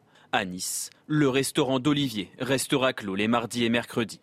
On travaille quand les gens ne travaillent pas, donc c'est normal qu'on travaille le soir, le midi, les week-ends. Il y a beaucoup de gens aujourd'hui, euh, de jeunes ou autres, hein, ne l'acceptent plus. Donc euh, on a préféré euh, prendre cette décision. Ça facilite les plannings, on se stresse moins, on compense pas, parce qu'à la fin, les employés qui manquent, on compense.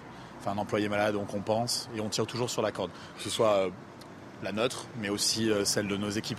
Constat implacable pour ce gérant, aux grand dames de ses clients. Ayant deux filles dans la restauration et l'hôtellerie, c'est un métier qui est dur, mais c'est triste. Des restaurants bord de mer, en plein mois de juillet, euh, fermés, c'est triste. Dans les Alpes-Maritimes, selon l'Union des métiers et de l'industrie de l'hôtellerie, près de 4900 postes saisonniers restent à pourvoir. Allez, restez avec nous dans un instant. On va continuer à parler de ces difficultés de recrutement. On sera avec Franck Beltram, restaurateur en Corse. Il est avec nous. Il a deux établissements euh, sur place. Malheureusement, qu'une seule équipe pour les faire fonctionner. À tout de suite.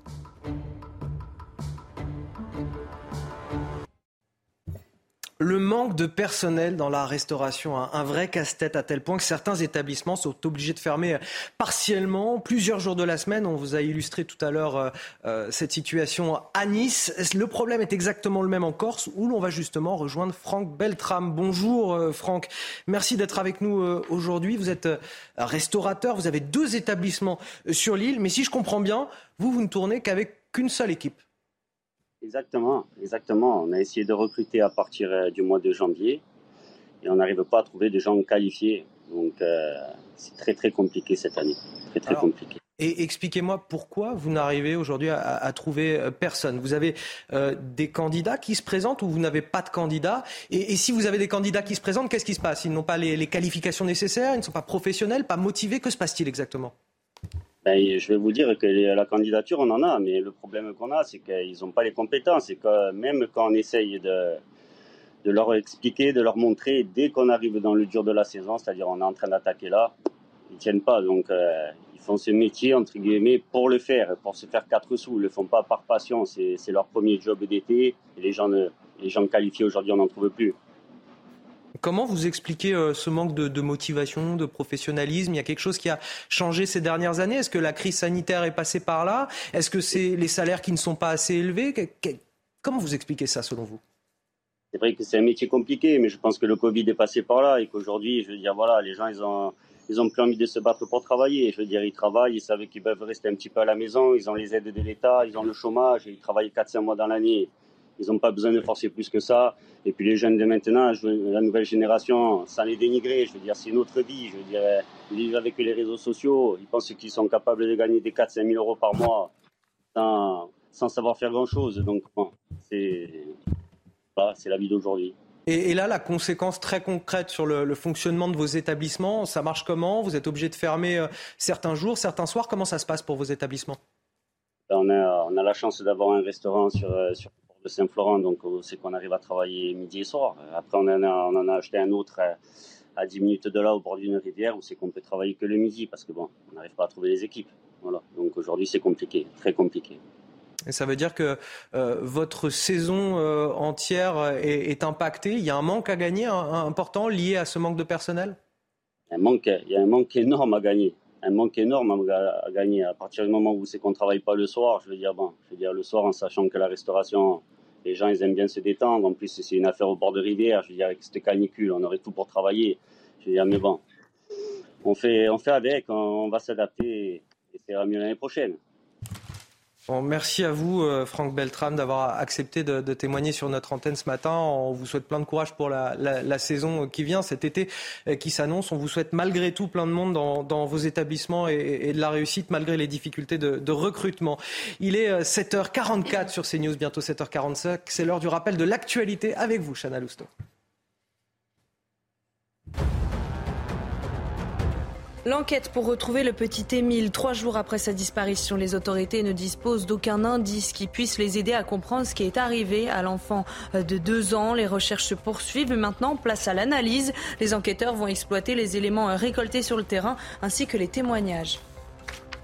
Elisabeth Borne reçoit les syndicats aujourd'hui à 10h pour parler de la vie au travail. Une rencontre sous tension après les débats houleux concernant la réforme des retraites. Seront présents les cinq organisations syndicales et les trois organisations patronales. Emploi des seniors, pénibilité et salaire seront au menu des échanges.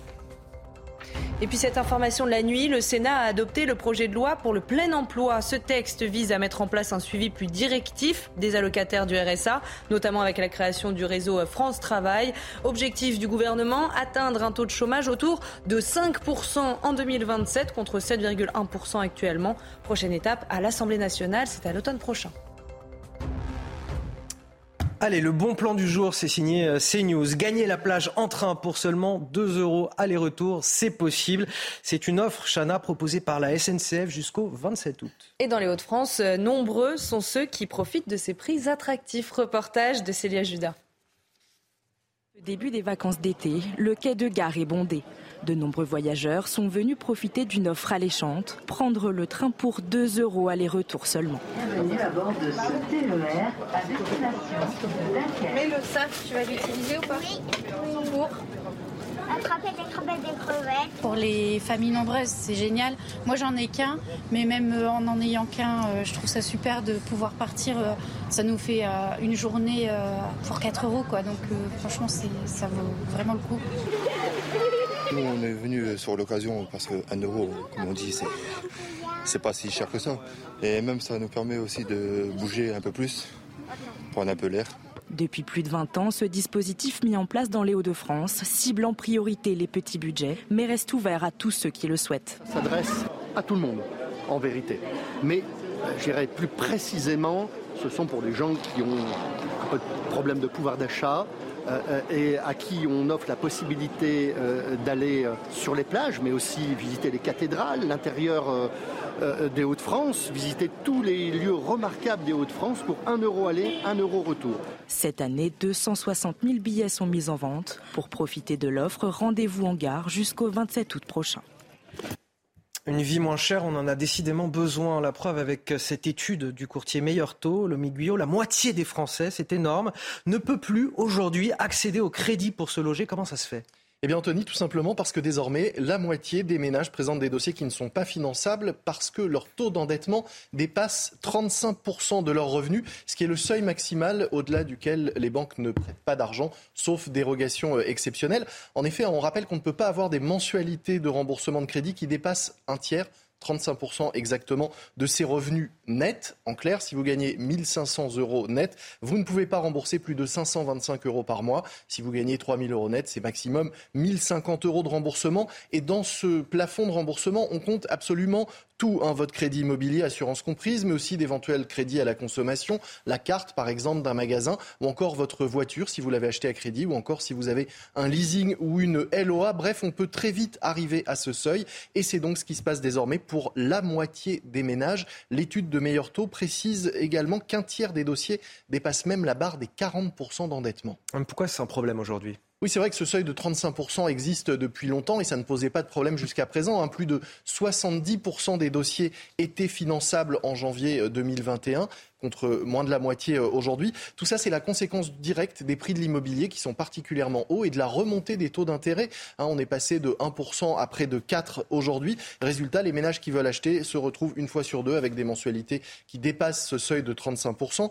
Meilleur taux a fait un calcul. Hein. Si on prend en janvier 2022 un ménage qui voulait emprunter 200 000 euros, eh bien il pouvait, avec, euh, il devait gagner 2840 euros par mois pour pouvoir emprunter ces, ces 200 000 euros. Aujourd'hui, il faut gagner 3560 euros. C'est 25% de plus pour pouvoir euh, s'endetter pour acheter à ce prix-là. Un résultat, il y a de moins en moins d'acheteurs potentiels. Au Guyot, comment réagit le marché immobilier? Eh bien, comme toujours, hein, moins de demandes. Résultat, les prix euh, baissent et c'est déjà le cas. La demande est en baisse de 15% selon le baromètre de la forêt euh, immobilier et les prix commencent eux aussi à reculer. On est à moins de pourcents en moyenne nationale sur un an et à moins 5,2% en région parisienne. Et ça s'accélère parce que quand on regarde la marge de négociation, c'est-à-dire ce qu'on arrive à négocier entre le prix affiché et le prix payé, on est à plus de 5% euh, aujourd'hui. Et le moindre défaut sur un bien permet de tirer les prix vers le bas. Autre indicateur intéressant à suivre, la durée euh, de, vente moyenne, c'est 88 jours aujourd'hui. Ça s'est allongé de 8 jours en un an seulement. La chronique éco, Guyot, restez avec nous sur CNews dans un instant on revient avec l'édito politique de Paul Sugy qui est dans les starting blocks à mes côtés. À tout de suite. 7h52 sur CNews. Bon réveil à, ceux qui nous rejoignent. C'est l'heure de l'édito de, Paul Sugy. L'ambiance qui est euh, tendue depuis hier à, Strasbourg au Parlement européen où des défilés de tracteurs ont fait face aux manifestants écologistes soutenus par Greta Thunberg. Qu'est-ce qui se passe au Parlement européen pour créer toute cette agitation, Paul? Oui, effectivement, c'est pas souvent que c'est tendu aux abords du Parlement européen. Quand ça laisse, ça mérite d'être souligné. Effectivement, ça dit bien euh, les clivages qui pèsent sur le texte qui va être examiné ce midi, qui va être voté en plénière par le Parlement européen. C'est un texte qui porte sur l'écologie, hein, qui fait partie en fait du pacte vert que la Commission essaye de faire adopter euh, depuis quelques années maintenant. Et là, c'est une loi qui s'appelle Restauration de la nature et euh, qui vise notamment à essayer bien de proposer progressivement une restauration d'un certain nombre d'espaces naturels considérés comme les habitats d'espèces en voie de disparition. Donc c'est une loi qui vise finalement à restaurer la biodiversité en Europe. Mais alors, euh, vous l'avez dit, il y a une très forte contestation de la part des agriculteurs qui sont venus avec euh, euh, des tracteurs pour défiler derrière Christiane Lambert, l'ancienne présidente de la FNSEA en France, pour dire leur opposition au texte. Et donc face à eux, il y avait des militants écologistes qui, eux, appuient très fortement ce texte emmené par Greta Thunberg. Alors c'est divisé parmi les militants et les activistes, c'est divisé aussi au sein des rangs du Parlement européen. Le, le texte n'a pas trouvé de majorité en commission, c'est pour ça qu'il y aura aujourd'hui une motion de censure déposée par le Parti euh, populaire européen, le PPE, la droite européenne. Hein. Euh, motion de censure qui, si elle est adoptée, signifiera l'arrêt total de l'examen du texte. Ça veut dire que le Parlement dit à la Commission euh, pour nous c'est non. Et là, évidemment, vu que la législature européenne arrive à son terme d'ici moins d'un an, eh bien, ça voudra dire que le texte sera définitivement mis en échec pour la suite du mandat qui reste. Donc ça veut dire que le vote qui va être fait donc ce midi aura une importance considérable hein, pour l'adoption ou non de ce texte considéré comme essentiel pour le, pour le pacte vert. Alors, euh, c'est évidemment le groupe PPE qui porte vraiment cette contestation, qui euh, dit non au texte. Mais alors, le PPE, c'est la droite. C'est la, hein. droite européenne. Mais alors, pour une fois, on assiste à une recomposition des alliances. C'est peut-être même le but aussi hein, de cette agitation politique, puisque le PPE s'est rapproché euh, du groupe qui rassemble les extrêmes droites européennes, le groupe ID, et même des groupes mmh. eurosceptiques. Et c'est là-dessus qu'il pourrait réunir une coalition de circonstances contre le texte, face notamment à la gauche, alliée avec une partie du centre européen européen. mais le centre lui-même est divisé, notamment les eurodéputés proches d'Emmanuel Macron en France ne sont pas sûrs de tous voter le texte. C'est pour ça que le suspense va rester intense jusqu'au bout, jusqu'à midi. On ne sait pas encore si on arrivera à dégager une majorité pour ou contre le texte. Les agriculteurs dénoncent une atteinte à la souveraineté alimentaire à travers ce texte? Oui, en fait, c'est un texte qui correspond à la transcription euh, de euh, la COP de Montréal qui visait à protéger la biodiversité et donc pour ça à euh, accepter qu'une partie des espaces naturels dégradés, notamment en Europe, eh bien, soit finalement laissés libres pour les espèces menacées. Problème, c'est que ça suppose donc de restaurer les terres qui, pour l'instant, sont allouées à l'agriculture. Et ce que dénoncent ici les agriculteurs, eh bien, c'est de dire que finalement, on va imposer des normes à l'agriculture française et européenne qui ne sont pas respectées ailleurs dans le monde et que ça va avoir un effet de restriction sur euh, la production alimentaire en Europe. Le résultat de ça, vu que la consommation ne baisse pas, eh bien, c'est qu'on va importer davantage et importer des denrées alimentaires produites dans des espaces du monde. Au Brésil, par exemple, où la déforestation euh, bat son plein, eh bien, des pays dans lesquels, évidemment, les normes européennes ne sont pas, euh, ne sont pas appliquées avec la même fermeté. Ce qui est assez paradoxal, si vous voulez, Anthony, c'est que on propose donc ici de restaurer la nature, mais de la restaurer de manière très artificielle, puisque c'est un texte qui va chercher à normer jusqu'au moindre détail la composition des espaces naturels qu'il faut restaurer. On va jusqu'à mesurer la longueur des cours d'eau, quantifier la quantité de bois mort qui doit se trouver dans les forêts. Donc c'est une nature en fait sous cloche, une nature complètement artificielle. Et c'est ce que dénoncent ici aussi les agriculteurs et la droite européenne, c'est-à-dire au fond euh, une vision un peu euh, antagoniste entre nature et culture qui rappelle un peu les accents de la philosophie rousseauiste. Au fond, la, la gauche écologiste européenne est en train de sombrer dans une vision de la nature complètement fantasmée, dans laquelle il faudrait une nature qui soit rendue à sa virginité première et dans laquelle l'activité de l'homme est considérée comme nécessairement hostile. Et donc c'est pour ça que la droite dénonce eh bien, euh, un projet qui porte finalement une culture de la décroissance, et ça bah, au détriment de la production, notamment agricole, en Europe. C'était l'édito politique de Paul Sugy. Merci à vous. La météo tout de suite, Alexandra Blanc, à 7h57 sur CNews. Regardez votre météo avec Samsonite Proxys. Légère, résistante, durable. Une nouvelle génération de bagages. Ravi de vous retrouver avec un retour au calme en cette journée, avec donc au programme eh bien, un temps un petit peu plus clément. Alors ça ne sera pas forcément le grand beau, vous le voyez, entre la Gironde et le Nord-Est, avec une alternance de nuages et d'éclaircies. Vous aurez également localement euh, quelques orages entre le Massif central et les Alpes. Et puis à noter également le retour du vent euh, près des côtes de la Manche, d'où un ressenti parfois un petit peu frais. On retrouvera en revanche un temps très lumineux autour du golfe du Lion ou encore du côté de la Corse, avec un ciel parfaitement euh, dégagé. Les températures, températures qui baisse par rapport à hier. Parfois, on perd localement jusqu'à 10 degrés. Vous le voyez avec localement 27 degrés à Lyon ou encore 30 degrés à Grenoble. Hier, vous aviez près de 40 degrés en Isère. Et bien là, les températures dégringolent, températures beaucoup euh, plus respirables ou encore 29 degrés à Toulouse et localement jusqu'à 35 degrés en Corse. Températures qui vont donc rester caniculaires entre la Côte d'Azur et euh, la Corse. La suite du programme, les conditions météo relativement calmes pour votre journée de jeudi. On aura seulement quelques nuages au nord, quelques nuages également au pied des Pyrénées, un petit peu de vent et des températures à peu près stationnaires et finalement conformes au normal de saison. La suite du programme, un temps calme pour votre 14 juillet avant un temps assez variable, assez instable pour la journée de samedi. On en reparlera évidemment. C'était votre météo avec Samsonite Proxys. Légère, résistante, durable. Une nouvelle génération de bagages. Bienvenue sur CNews si vous nous rejoignez pour votre matinale. On est ensemble jusqu'à 9h pour de l'info avec toute l'équipe autour de la table. Chanel Housteau, Florian Tardif, Paul Sugy et Lomi Guyot pour euh, l'économie. Voici les titres de votre journal de 8h. Des rafales de vent impressionnantes, des grêlons allant jusqu'à 7 cm de diamètre. L'Est de la France a connu une nuit d'orage agitée. Aucun blessé, mais quelques dégâts matériels et puis surtout des images qui donnent le frisson comme vous le voyez. On va vous les montrer dans un instant. Un an après les feux gigantesques qui ont ravagé le département de la Gironde, le paysage est toujours marqué. Des milliers d'hectares de forêt ont été réduits à l'état de cendre et les habitants sont désormais sur le qui-vive. Ils redoutent de vivre le même cauchemar cet été. Nous serons sur place avec notre correspondant Jérôme Rampenou dans un instant. Trois jours après la disparition d'Émile, les enquêteurs n'ont toujours aucun indice, aucune information, aucun élément qui permette de retrouver l'enfant de deux ans disparu dans les Alpes de Haute-Provence. Une seconde phase de l'enquête va désormais s'ouvrir. Tous les détails dans ce journal. On commence tout d'abord avec cette impressionnante nuit d'orage dans l'est de la France. Météo France a dû placer cinq départements en vigilance rouge. C'est une mesure extrêmement rare. L'alerte est désormais levée. Et s'il n'y a eu aucun blessé, le vent et la grêle ont tout de même provoqué quelques dégâts matériels, Chana. Oui, de violentes rafales ont atteint les 130 km/h localement. Plus de 16 000 foyers ont été euh, privés d'électricité pendant plusieurs heures. Et par précaution, la SNCF a interrompu plusieurs liaisons TER. Le récit de la nuit avec Maureen Vidal et Clément Ce faux plafond de supermarché n'a pas résisté aux fortes bourrasques de vent et aux trompes d'eau qui se sont abattues hier à Dijon. Dans l'Allier, ce sont des grêlons de la taille d'une balle de tennis qui sont tombés du ciel. Les intempéries qui ont débuté hier après-midi ont été d'une violence inouïe, causant des dégâts matériels et privant 16 000 foyers d'électricité. L'alerte rouge orage déclenchée dans cinq départements de l'Est de la France a été levée dans la soirée. Étaient concernés la Haute-Saône, le Doubs, le territoire de Belfort, le Haut-Rhin et le Jura, avec des vents pouvant atteindre 100 à 130 km/h localement selon Météo France. Par précaution, les habitants des territoires concernés ont été invités à limiter leurs déplacements.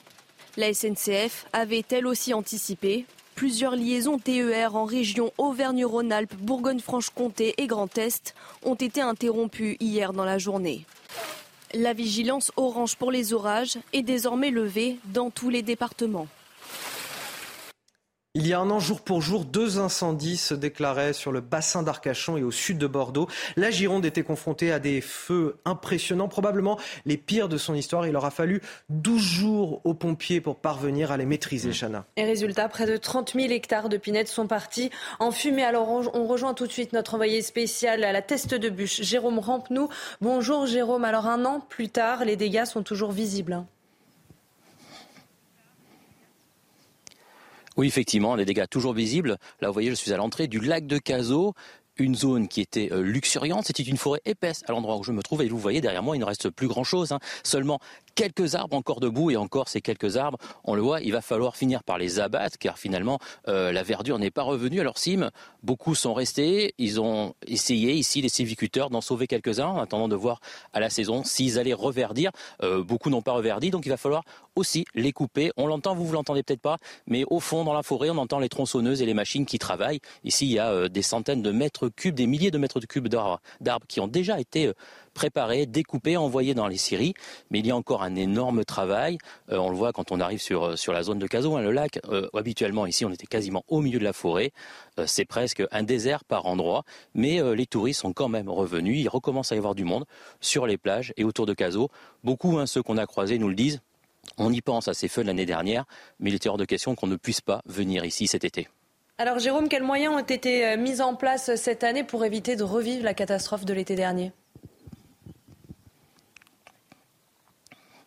Alors des gros moyens ont été mis en place. Hein, euh, le préfet euh, Emmanuel Macron, tout le monde l'avait promis. Hein. Effectivement, il y a quatre bombardiers d'autres, quatre trackers qui sont arrivés à Mérignac. Il y a aussi un Dash qui est en place à Bordeaux au cas où il y a des départs de feu euh, importants dans la région. Un hélicoptère aussi bombardier d'eau a été positionné lui un petit peu plus haut sur la Charente parce que vous savez ça a pas mal brûlé aussi en Charente, en Dordogne l'été dernier il faisait très chaud dans toute la région donc il faut quand même déployer les moyens. À la Teste par exemple un arrêté a été pris aussi pour obliger les habitants à débroussailler autour de chez eux, car ici c'était, on va dire, très sauvage par endroits.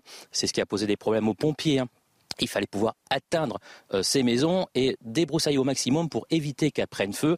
Donc des, opérations qui ont été mises en place.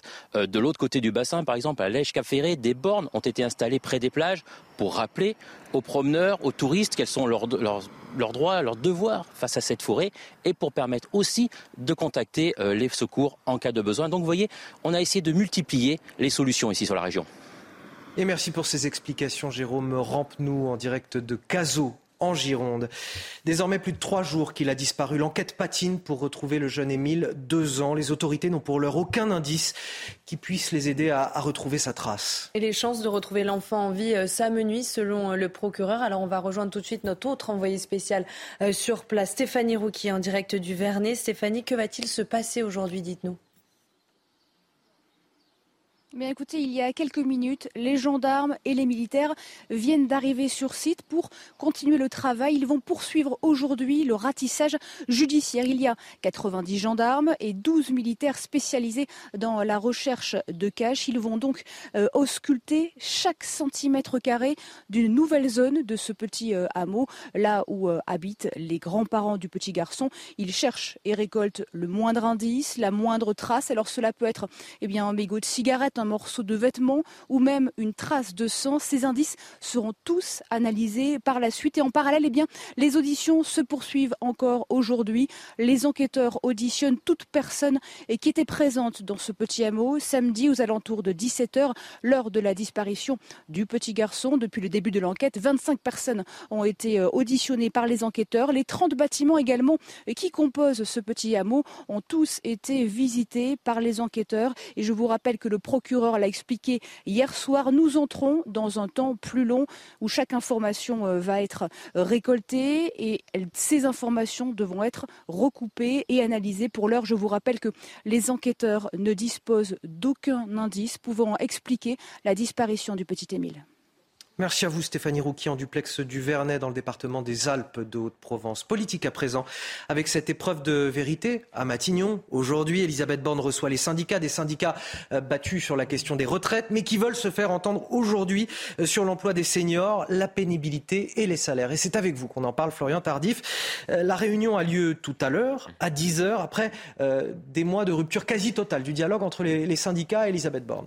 Oui, preuve de vérité, vous l'avez dit. Et si euh, Matignon fait savoir aujourd'hui qu'il n'y a pas d'ordre du jour euh, prédéfini en amont donc de cette réunion, le but de cette dernière est bien d'ouvrir une nouvelle séquence euh, moins conflictuelle que la précédente avec les syndicats. Je parle bien évidemment de cette séquence autour de la réforme des retraites. Et ces derniers n'arriveront pas tout à l'heure à l'hôtel de Matignon les mains vides puisqu'ils ont arrêté un agenda social pour l'année prochaine. C'était tout au début du mois de juillet. Les sujets sont nombreux et les retraites ne sont jamais très loin puisque euh, les syndicats veulent aborder euh, les sujets qui n'ont pas été abordés ou trop peu à leurs yeux durant les débats au Parlement ou, bien par exemple euh, tout ce qui concerne les, seniors qui, qui a été retoqué euh, par le Conseil constitutionnel et qui ne fait pas partie euh, de la loi promulguée euh, par le président de la République. Ils veulent commencer par cela dès la rentrée, notamment le patronat. Comprenez que si l'exécutif souhaite apaiser les tensions aujourd'hui avec les syndicats, les points potentiellement de crispation entre les uns et les autres sont nombreux. Merci Florian Tardif euh, pour ces explications. Euh, à noter qu'à 8h15, euh, Olivier Marlex, le président du groupe LR à l'Assemblée nationale, sera l'invité de Laurence Ferrari dans la matinale de, CNews. Le rendez-vous est fixé donc 8h15. 25 ans, 25 ans désormais pour cet anniversaire un petit peu particulier. On s'en rappelle tous, la Coupe du Monde 98, la France qui bat le Brésil, Chana. Et eh oui, 1 et 2 et 3-0, Anthony, le doublé de Zinedine Zidane, tout le monde s'en souvient évidemment. Alors on est allé vous demander quel souvenir vous gardez de cette soirée magique. Regardez. 1 et 2 et 3-0. Et puis là, là, là, là, là, là, là, là, là, là. On a cassé euh, le klaxon de notre 104 de notre Peugeot 104. Et c'est pas des bêtises, c'est vrai. Je pense qu'on se souvient tous où on était sur le moment où on a gagné. Le 3-0, euh, c'était euh, quelque chose de, mythique, on va dire, on s'en rappelle tous. Et les rues étaient vides. voilà, c'est tout ce que je me souviens. C'était le match de ma vie celui-là. Je l'oublierai jamais celui-là. Hein. Zidane de but de la tête en finale, euh, incroyable. Hein. Zizou, bah, Zizou, quoi. normal. Voilà pour ce souvenir très sympathique. Restez avec nous sur CNews. Juste après la pub, on retrouve Laurence Ferrari et son invité Olivier Marlex, le président du groupe LR à l'Assemblée nationale.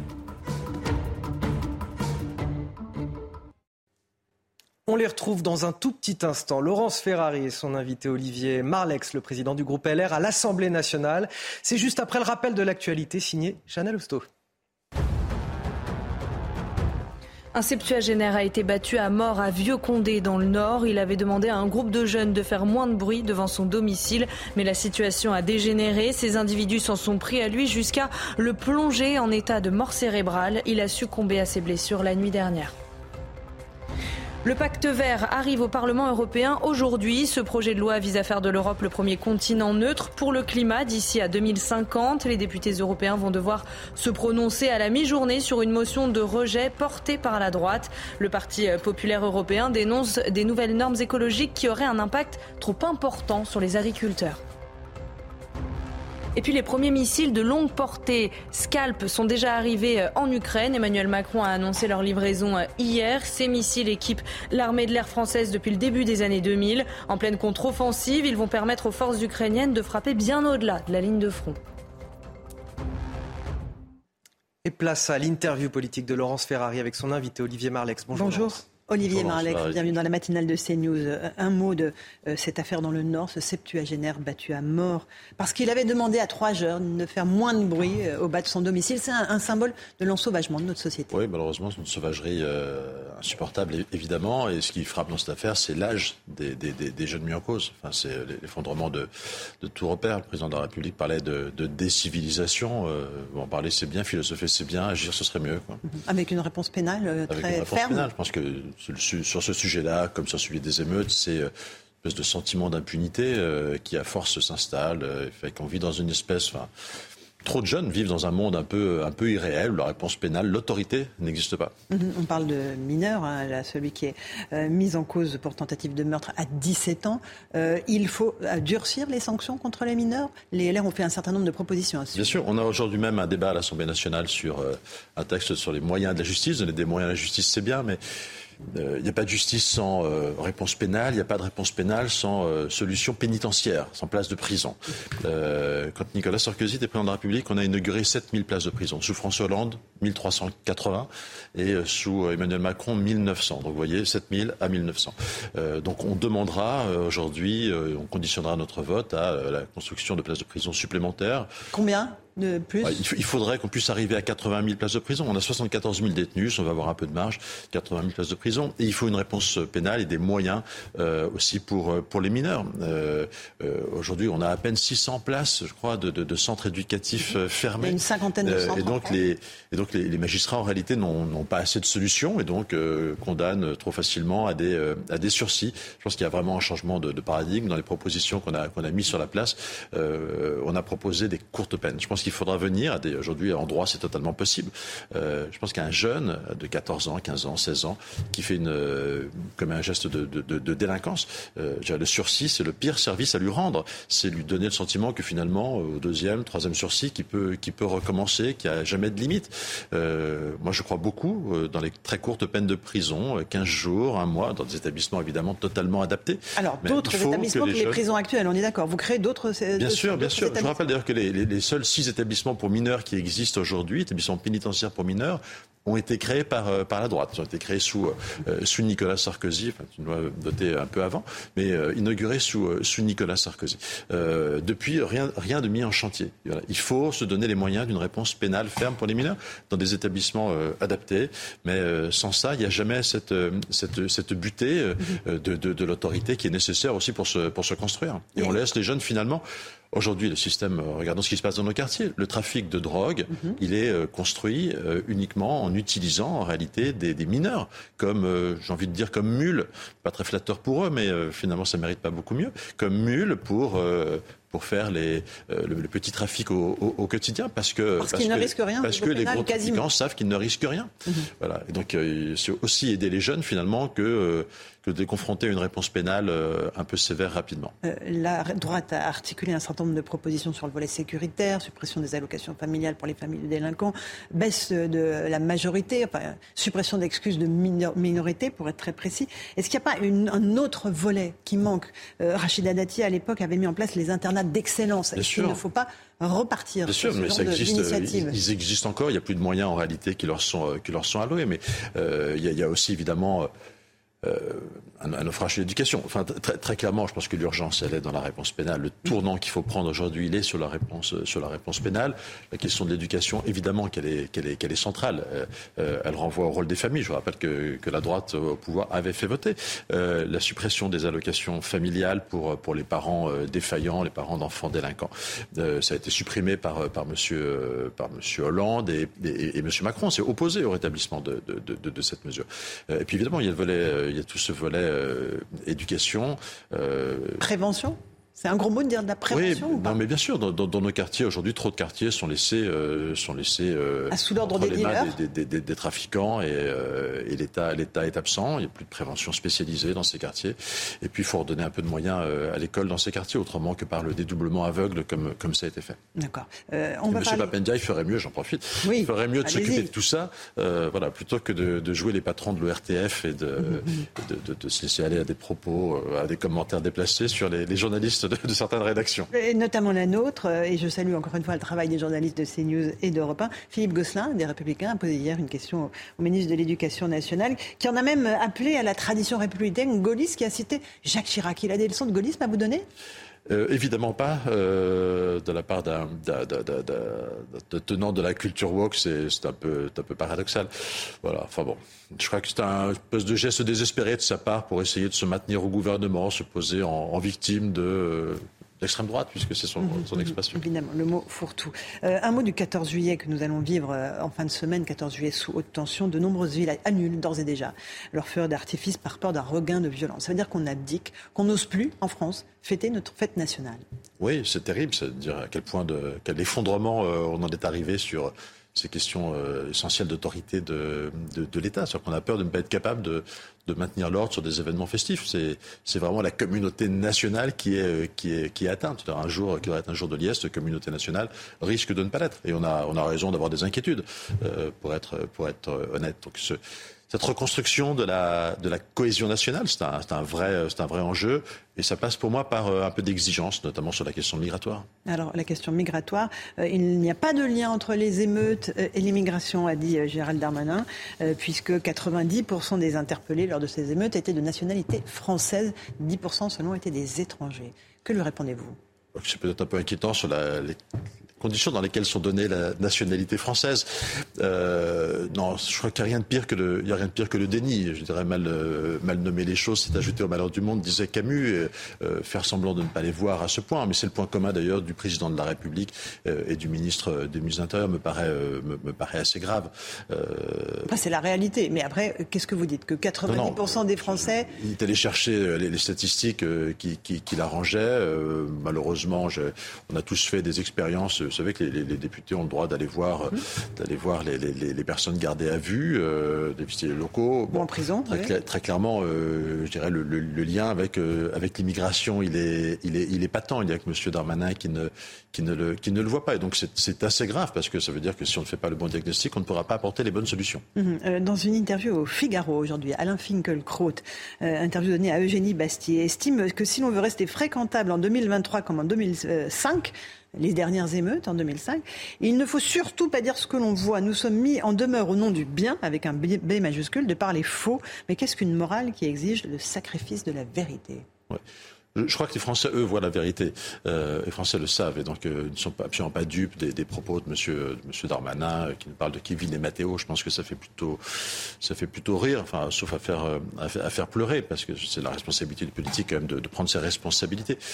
Non, les Français, les Français ne sont pas dupes. D'accord, mais il y a aussi une question sur ces enfants de la République qui ne se sentent pas français et qui, oui, qui brûlent le drapeau français. Et très, très, très clairement, je pense que c'est l'échec absolu de toute politique d'assimilation dans, dans, dans, dans notre pays. Euh, échec qui est dû, euh, qui est dû euh, au nombre. au lycée Allais, quand vous accueillez près de 500 000 personnes chaque année, vous n'avez évidemment pas les moyens, les moyens d'intégrer. Vous n'avez pas les moyens de proposer des parcours derrière qui sont, mmh. qui sont adaptés. Vous laissez des, des, des, gens dans des situations absolument scandaleuses. Regardez la situation aujourd'hui dans un certain nombre de demandeurs d'asile. On a, on, a, on, a, on a encore des gens par dizaines, par centaines dans des, dans, dans des gymnases. Quel, quel avenir on leur, on leur propose? J'entends, mais là vous, vous, là, vous me parlez de l'immigration qui arrive. Là, je parle de citoyens oui, français. Mais, à chaque fois que vous rajoutez, des, des, générations. À, à chaque fois que vous rajoutez, euh, je dirais, une, que, que, vous laissez ouvert ce, ce, ce, ce, robinet, vous remettez en réalité un peu plus la, la, la tête sous l'eau des, des, des, des, autres. Vous n'avez euh, pas le sentiment qu'il y a une rupture qui s'est créée entre les générations? Les grands-parents sont intégrés, assimilés, les parents aussi. Et là, sur ces nouvelles générations, il y a un vrai problème. Oui, sur une partie. Attention, non, je, n'essentialisons pas. Les, chiffres montrent que d'ailleurs, tout ça, c'est une, c'est une infime partie en, réalité de, de, de, personnes, y compris, y compris dans les quartiers. Mais le phénomène dans ces quartiers, c'est un phénomène malgré tout d'enfermement qu'on provoque en laissant s'accumuler de nouvelles générations d'arrivants qui, voilà, qui, qui, ne se retrouvent pas, qu'on a qui parfois ne sont pas du tout éduqués. Quoi. Et donc pour moi, c'est plutôt le fait, très sincèrement, c'est mon analyse, euh, je suis député d'une ville où il y a beaucoup de personnes issues de l'immigration, euh, et, et, j'ai vraiment le sentiment... Dans la majorité, c'est complètement intégré, évidemment Que, que c'est que, que c'est euh, que c'est le, fait de nouvelles générations qu'on n'a pas du tout le temps, pas du tout les moyens euh, d'intégrer. Mmh.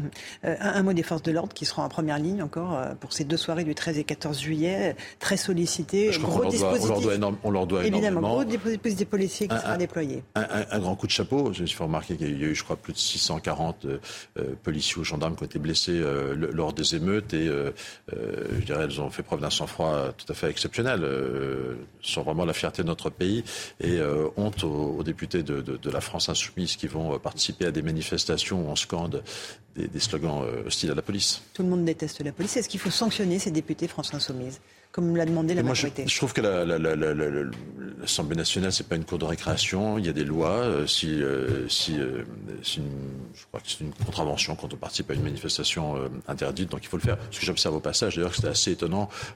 désormais, en France, on interdit des manifestations, on les laisse se dérouler. c'est une nouveauté. Ça en dit long, là aussi, sur l'effondrement de l'autorité dans notre pays. Mhm. le projet de loi militaire, un accord a été conclu entre l'Assemblée et le Sénat après d'intenses négociations euh, le gouvernement a accepté, sur vos propositions, d'augmenter l'effort budgétaire pour que d'ici à 2027, il soit porté à plus de 2,3 euh, milliards d'euros pardon, euh, d'ici la fin du quinquennat.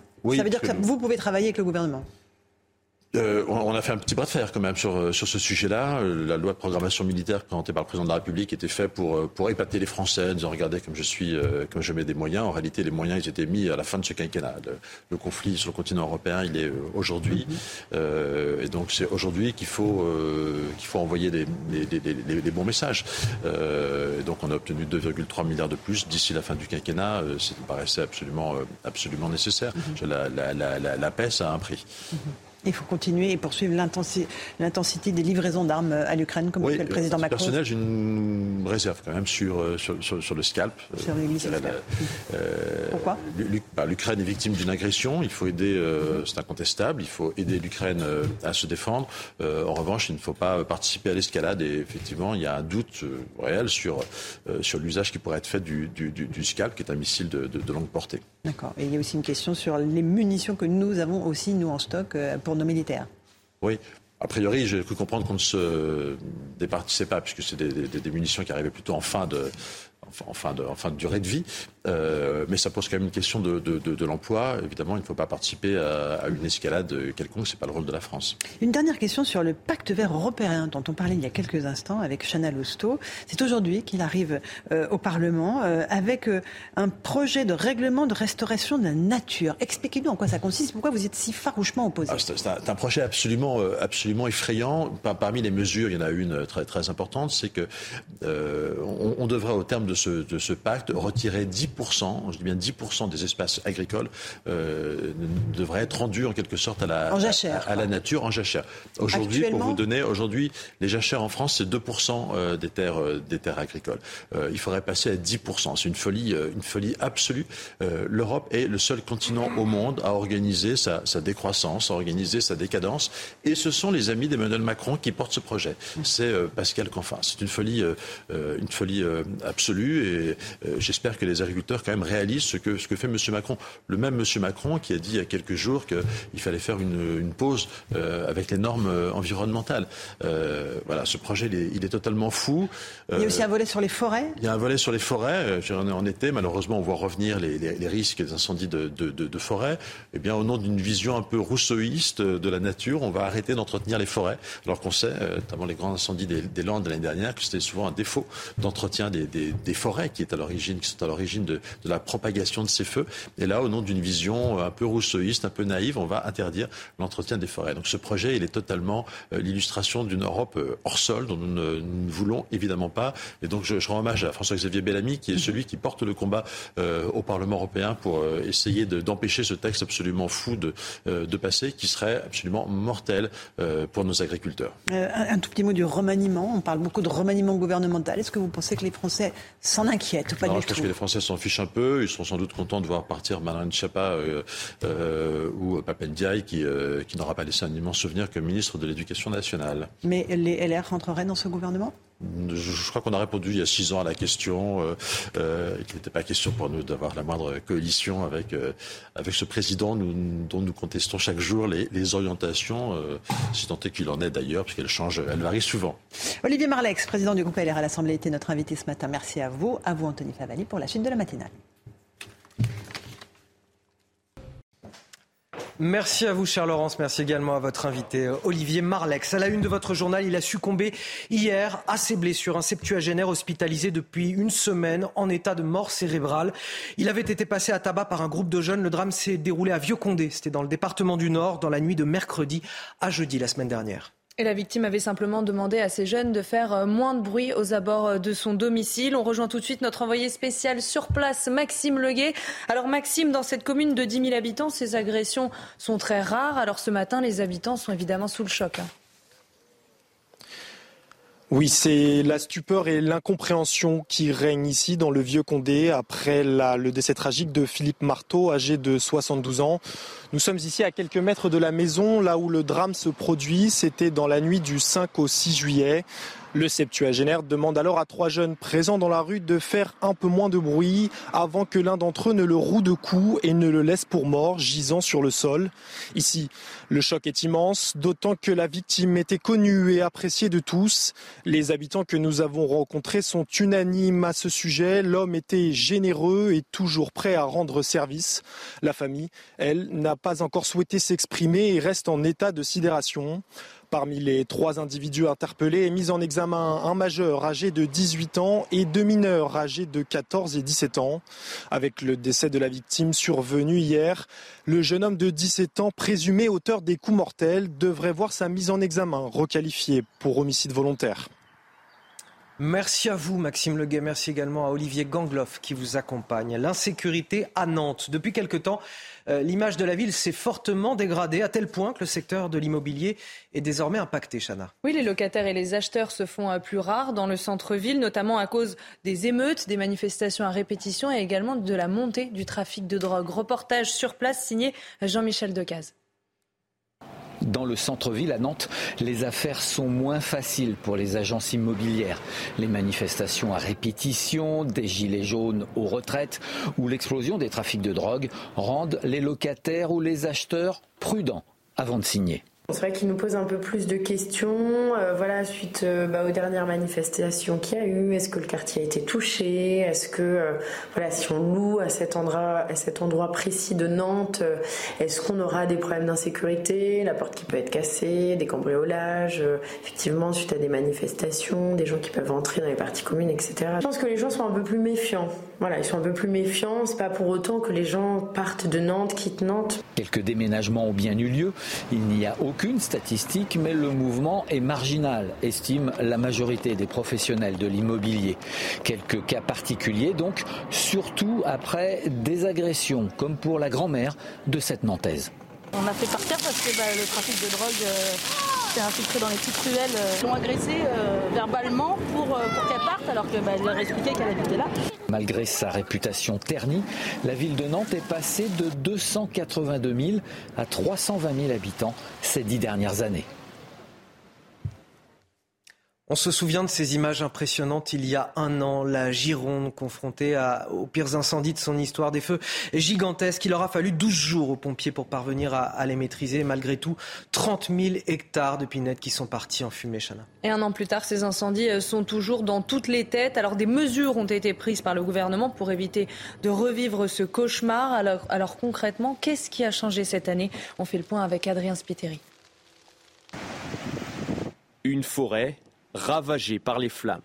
C'était il y a un an en Gironde. En l'espace d'un été, plus de 30 000 hectares ont brûlé. Alors pour éviter de revivre pareille catastrophe, des moyens supplémentaires sont déployés cette année. Désormais, nous disposons sur le territoire euh, d'un hélicoptère bombardier lourd, de quatre air tractors et d'un Dash. Donc c'est une situation différente de celle que nous avions l'an passé, puisque nous n'avions pas ces moyens aériens. Ce qui a changé aussi, c'est que nous sommes en train d'équiper des pylônes de vidéosurveillance de manière à pouvoir à la fois mieux guetter les feux, mais aussi éventuellement repérer les, les pyromanes potentiels. La Gironde peut également faire appel plus rapidement à des renforts, dispose de drones et 10 camions citernes supplémentaires. Outre ces renforts humains et matériels, la prévention des incendies est aussi renforcée. Nous allons avoir des équipes de bénévoles qui vont être avec des véhicules, qui vont patrouiller dans le massif pour euh, d'abord inciter les personnes à ne pas venir certains jours où la forêt sera fermée, mais qui n'auraient pas eu l'information. Donc on va faire de la communication. Ce mardi, une loi visant à renforcer la prévention a été adoptée. Le texte renforce notamment les obligations légales de débroussaillement. Le maire de Landiras en, Gironde était avec nous tout à l'heure. Près de 20 000 hectares ont, brûlé dans, sa commune. Mais cette année, grâce à la pluie, le terrain est moins favorable aux incendies. C'est ce qu'il nous explique. Bien que la nature ait repris, ses droits, puisque nous avons eu la chance d'avoir de la pluie, et donc euh, notre massif, euh, et même dans le brûlé, euh, c'est très vert. Les, les, fougères ont poussé, ont repoussé, donc c'est très vert, donc c'est moins combustible que ce l'était l'an dernier à la même époque. À l'approche du 14 juillet, les feux d'artifice interdits à la vente dans tout le pays pour les particuliers. Décision prise par arrêté gouvernemental. Alors ce matin, on vous emmène chez un artificier. Vous allez voir que depuis cet arrêté, il a dû renforcer la sécurité de son établissement. Reportage de Régine Delfour et de Sacha Robin. Chez les Lecoq, on est artificier de père en fils. Si l'entreprise est spécialisée en spectacles pyrotechniques, elle vend aussi à des particuliers, excepté depuis le 14 juin.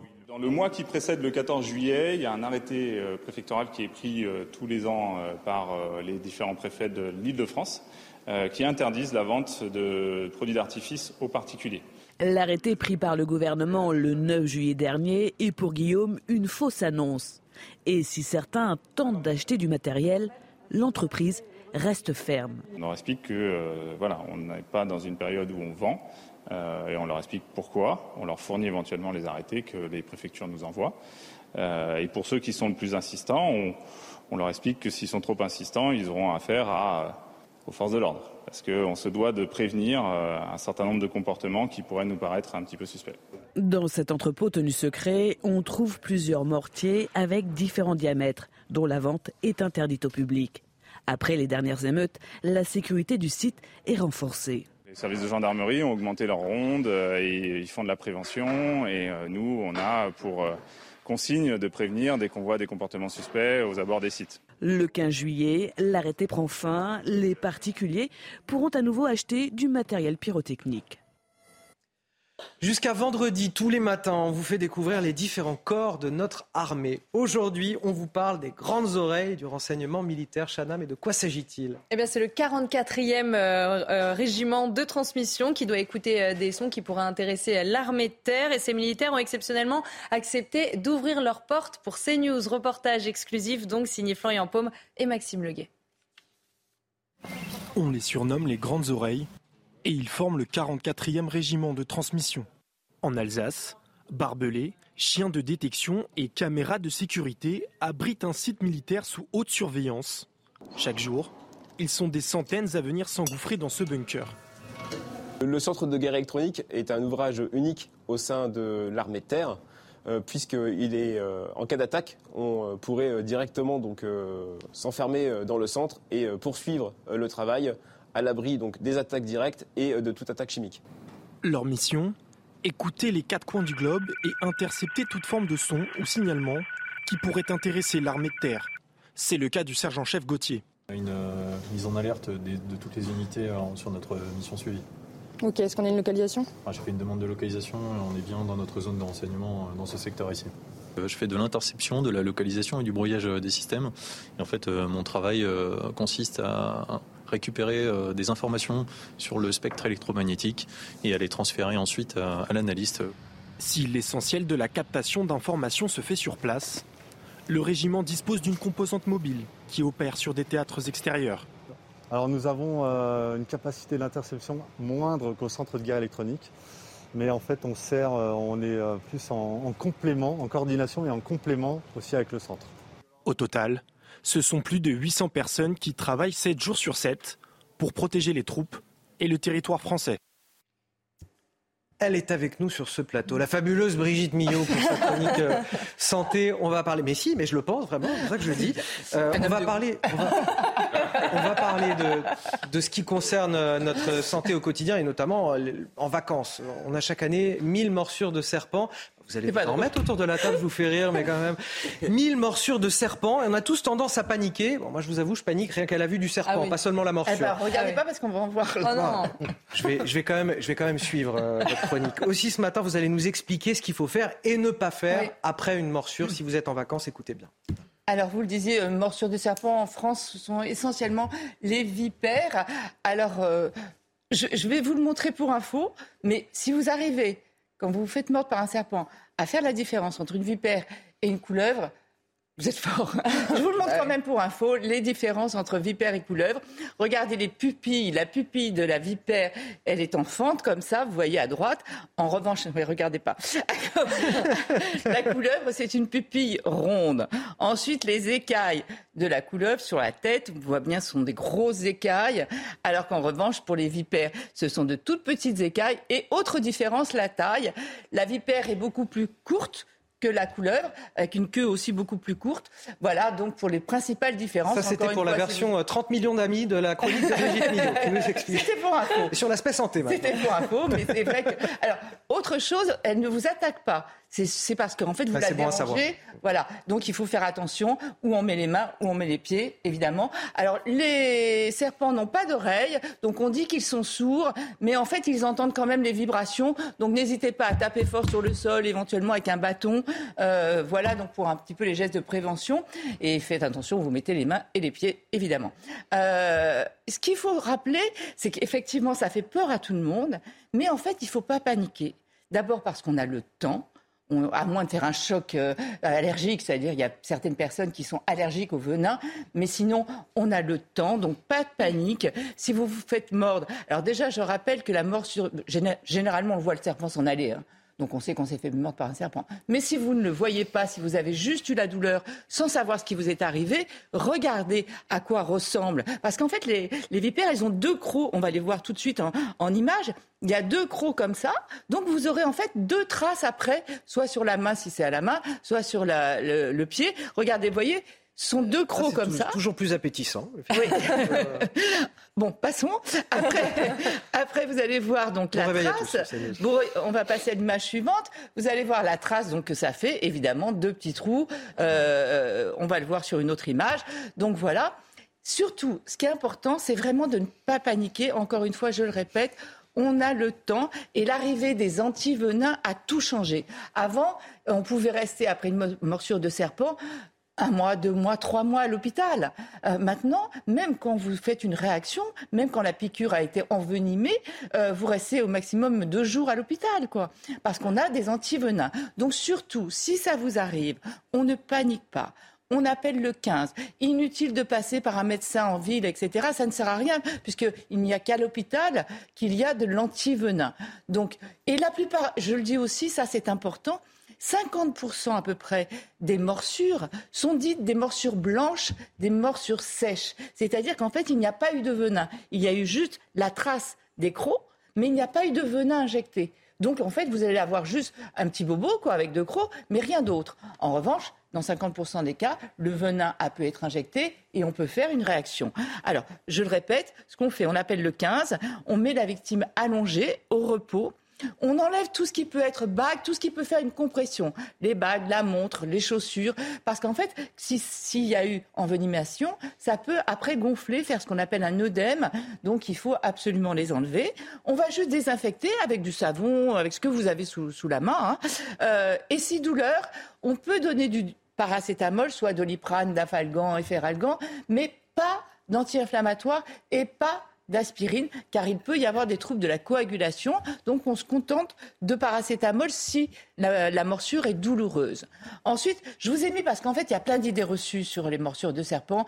Donc vous savez, on a vu tous des films où il y en avait un qui suçait la plaie, etc. Non, on oublie tout ça. Voyons ce qu'il Voyons ce qu'il ne faut pas faire. Donc on ne met pas de garrot. Vous voyez, on, vous vous souvenez, on, voyait les gens mettre des ceintures, etc. Pas de garrot, pas de bandage compressif. On ne suce pas la plaie. On n'insiste pas à l'appeler aussi dans certains films, on voyait où on... ne fait pas pipi dessus non plus Non plus. non mais euh, je préfère le dire hein, parce qu'il y a des, et, puis, y a, gens d'urbaine. Il y a beaucoup de... Vous avez bien fait. Il y a, pour les méduses, c'est pareil, on fait pas pipi Oui, voilà, ça sert à rien. Euh, pas de kit euh, aspi-venin, vous savez, c'est kit. Il y a beaucoup de randonneurs qui partent en disant on est tranquille, on a le kit aspi-venin, etc. Non, c'est pas efficace. Donc, on le répète, la chose à faire, on ne panique pas, on appelle éventuellement le 15. La plupart du temps, euh, il n'y aura rien eu du tout. Et quand vous arrivez à l'hôpital, maintenant, on va voir si vous commencez à avoir des nausées, des vomissements, euh, on voit que ça c'est en train de gonfler. Là, les médecins utiliseront l'antivenin qui a vraiment changé toute la prise en charge des morsures de serpent. Il n'y a pratiquement plus de, grosses hospitalisations comme on avait avant. Merci Brigitte. On devrait tous avoir une petite Brigitte Millot dans notre troupe de soins pour, euh, pour les vacances. Ce serait bien. On, y penser, on, devrait y penser. Une petite, petite version. Merci, euh, merci à tous. Chana Lousteau, Brigitte Millot, Florian Tardif, Alexandra Blanc pour la météo et Lomi Guyot pour l'écho. Vous restez avec nous sur CNews. Évidemment, on se retrouve demain matin pour la matinale à partir de, 5h55. Tout de suite, l'heure des pros avec euh, Elliot Deval.